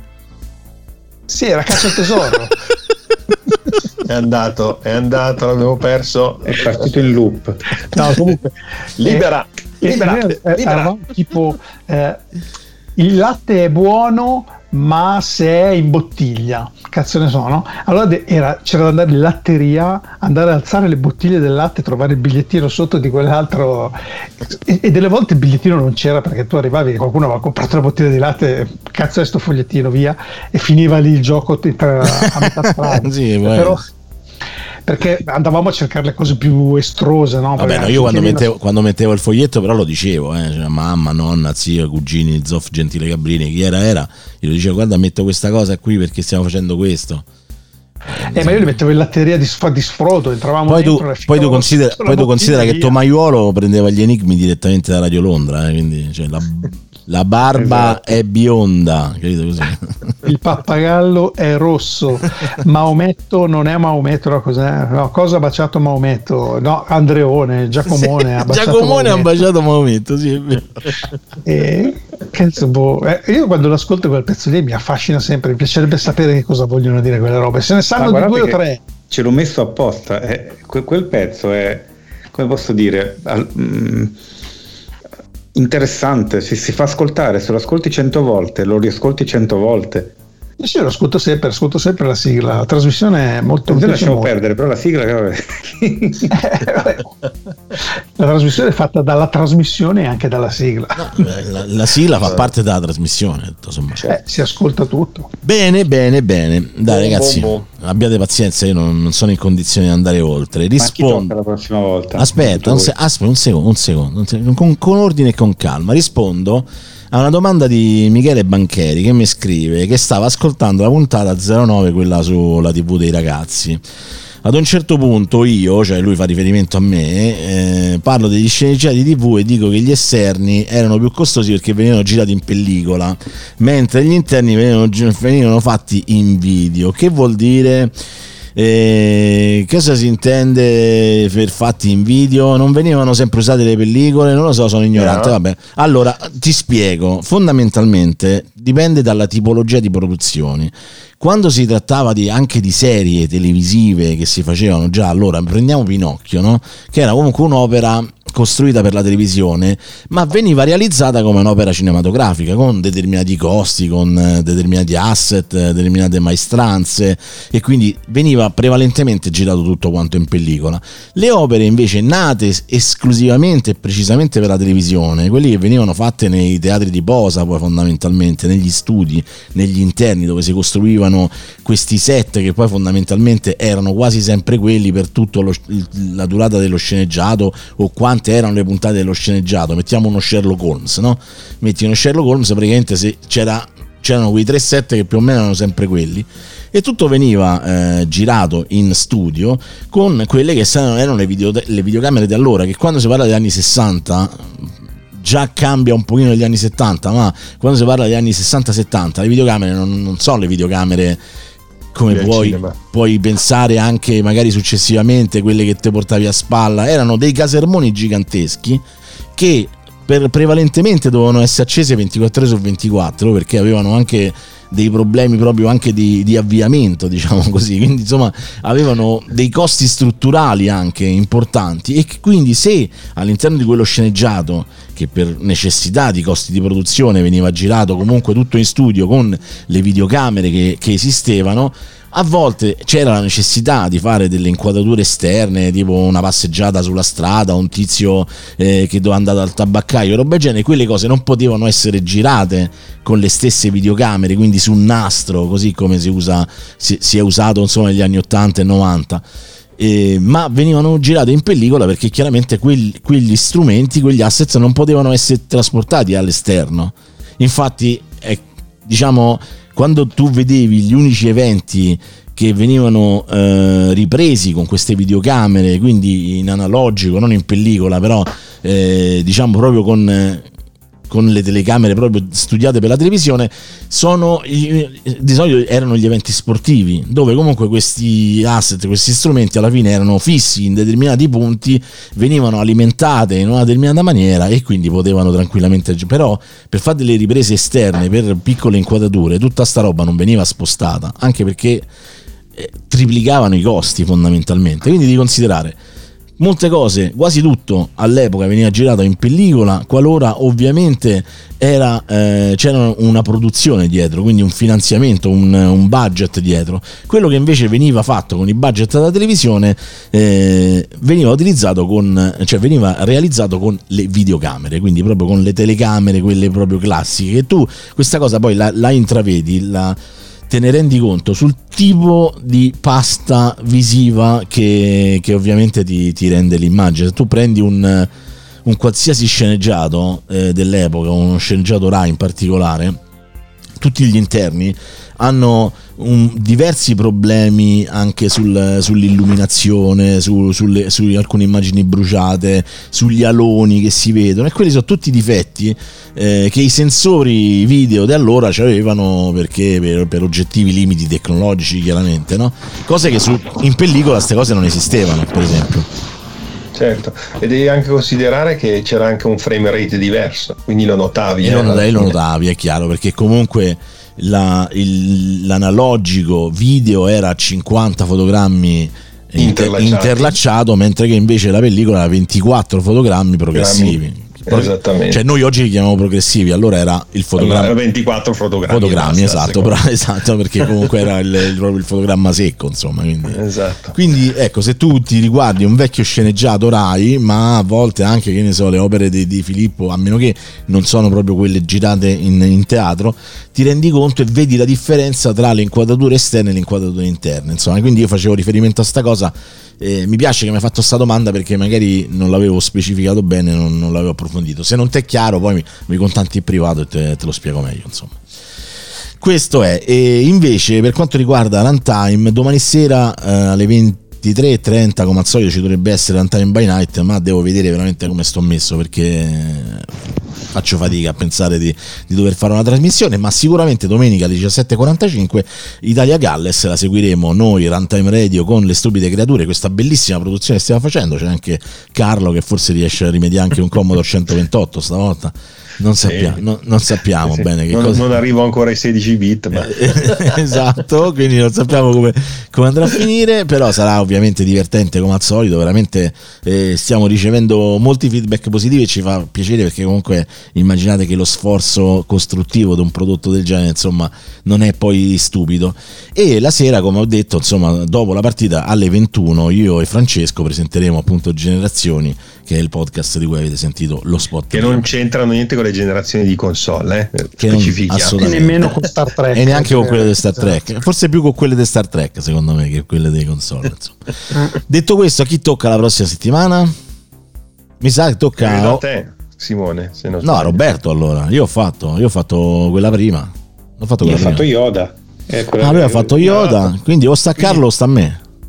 Sta a me quindi tocca a me? Che ne so? Non lo so, non mi ricordo. Eh, Carlo, dai, fatto? Facciamo, facciamo, l'elenco. Abbiamo fatto Yoda, eri tu. Eh. Davide, prima di Yoda cosa c'è stato? C'è stata quella da TV dei ragazzi che era la mia. Eh, eh quindi tocca a me. No, allora, aspe- aspettate, eh, facciate, facciamo così. Abbiate pazienza un secondo, vado un secondo su Spreaker, così almeno lo vediamo al volo, insomma, perché se no sta cosa poi diciamo delle boiate, vabbè che non è che è tanto diverso da tutto quello che, resto, che facciamo di solito, insomma, però se Skype si leva dalle balle, eh, perché questi cazzo di finestre in pop-up così tanto per, per, gradire, adesso vi dico semplicemente che a parte che fino, se riusciremo a mettere lo store nel sito di Runtime c'è la bellissima maglietta di quando eravamo futuro, ragazzi compratela perché mm-hmm, è, veramente, è veramente bella. Allora, la precedente era la 11 Yoda contro e va bene Uh, ah, la 10 era quella delle sigle, quindi è quella di Carlo. Ah, allora tocca a te. E la 9 è quella di mm, è quella della TV, eh, quindi è quella mia, quindi tocca a me. Bene, ragazzi, parleremo proprio di pellicola, quindi vedete che, vedete che alla eh. fine si ricollega involontariamente questa cosa, quindi avrei potuto risponderti la prossima puntata, però vabbè, non fa niente. anticipato. Ringrazio e saluto Carlo Sant'Agostinus. Ciao a tutti, ci vediamo domenica con eh, il nuovo Commodore. esatto. Davide Gatti. Buonasera a tutti. E sto montando i nuovi episodi di Survival Hacking per cui tra breve ricomincia la, la, l'ottava stagione di Survival Hacking. Mi, sto riuscendo a farcela con fatica ma sto riuscendo.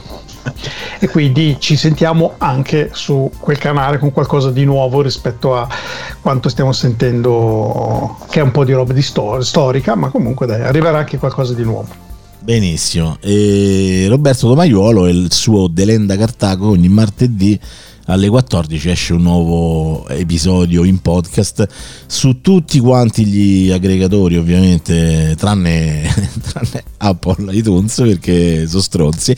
Però, però forse, forse ho risolto il problema quindi probabilmente da lunedì o martedì lo trovate anche su, su iTunes se no Spotify e tutti gli altri insomma è assolutamente più che raggiungibile Ciao ragazzi, grazie mille. Prego. Però non essere triste.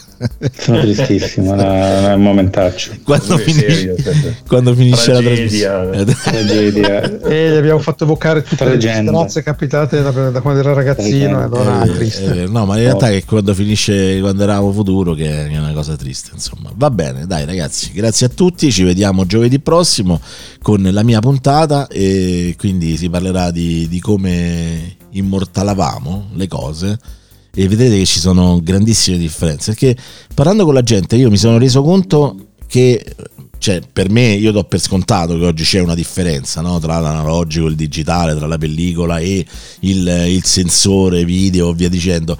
E la cosa che, che, mi fa specie è che invece c'è gente che non lo sa perché pensa che quello che c'è oggi è quello che c'è sempre stato, insomma. E questo un po' mi incuriosisce. Quindi parli, sarà, sarà, carino parlare di questo e sentire anche poi le esperienze di tutti quanti. Stavi dicendo, Roberto?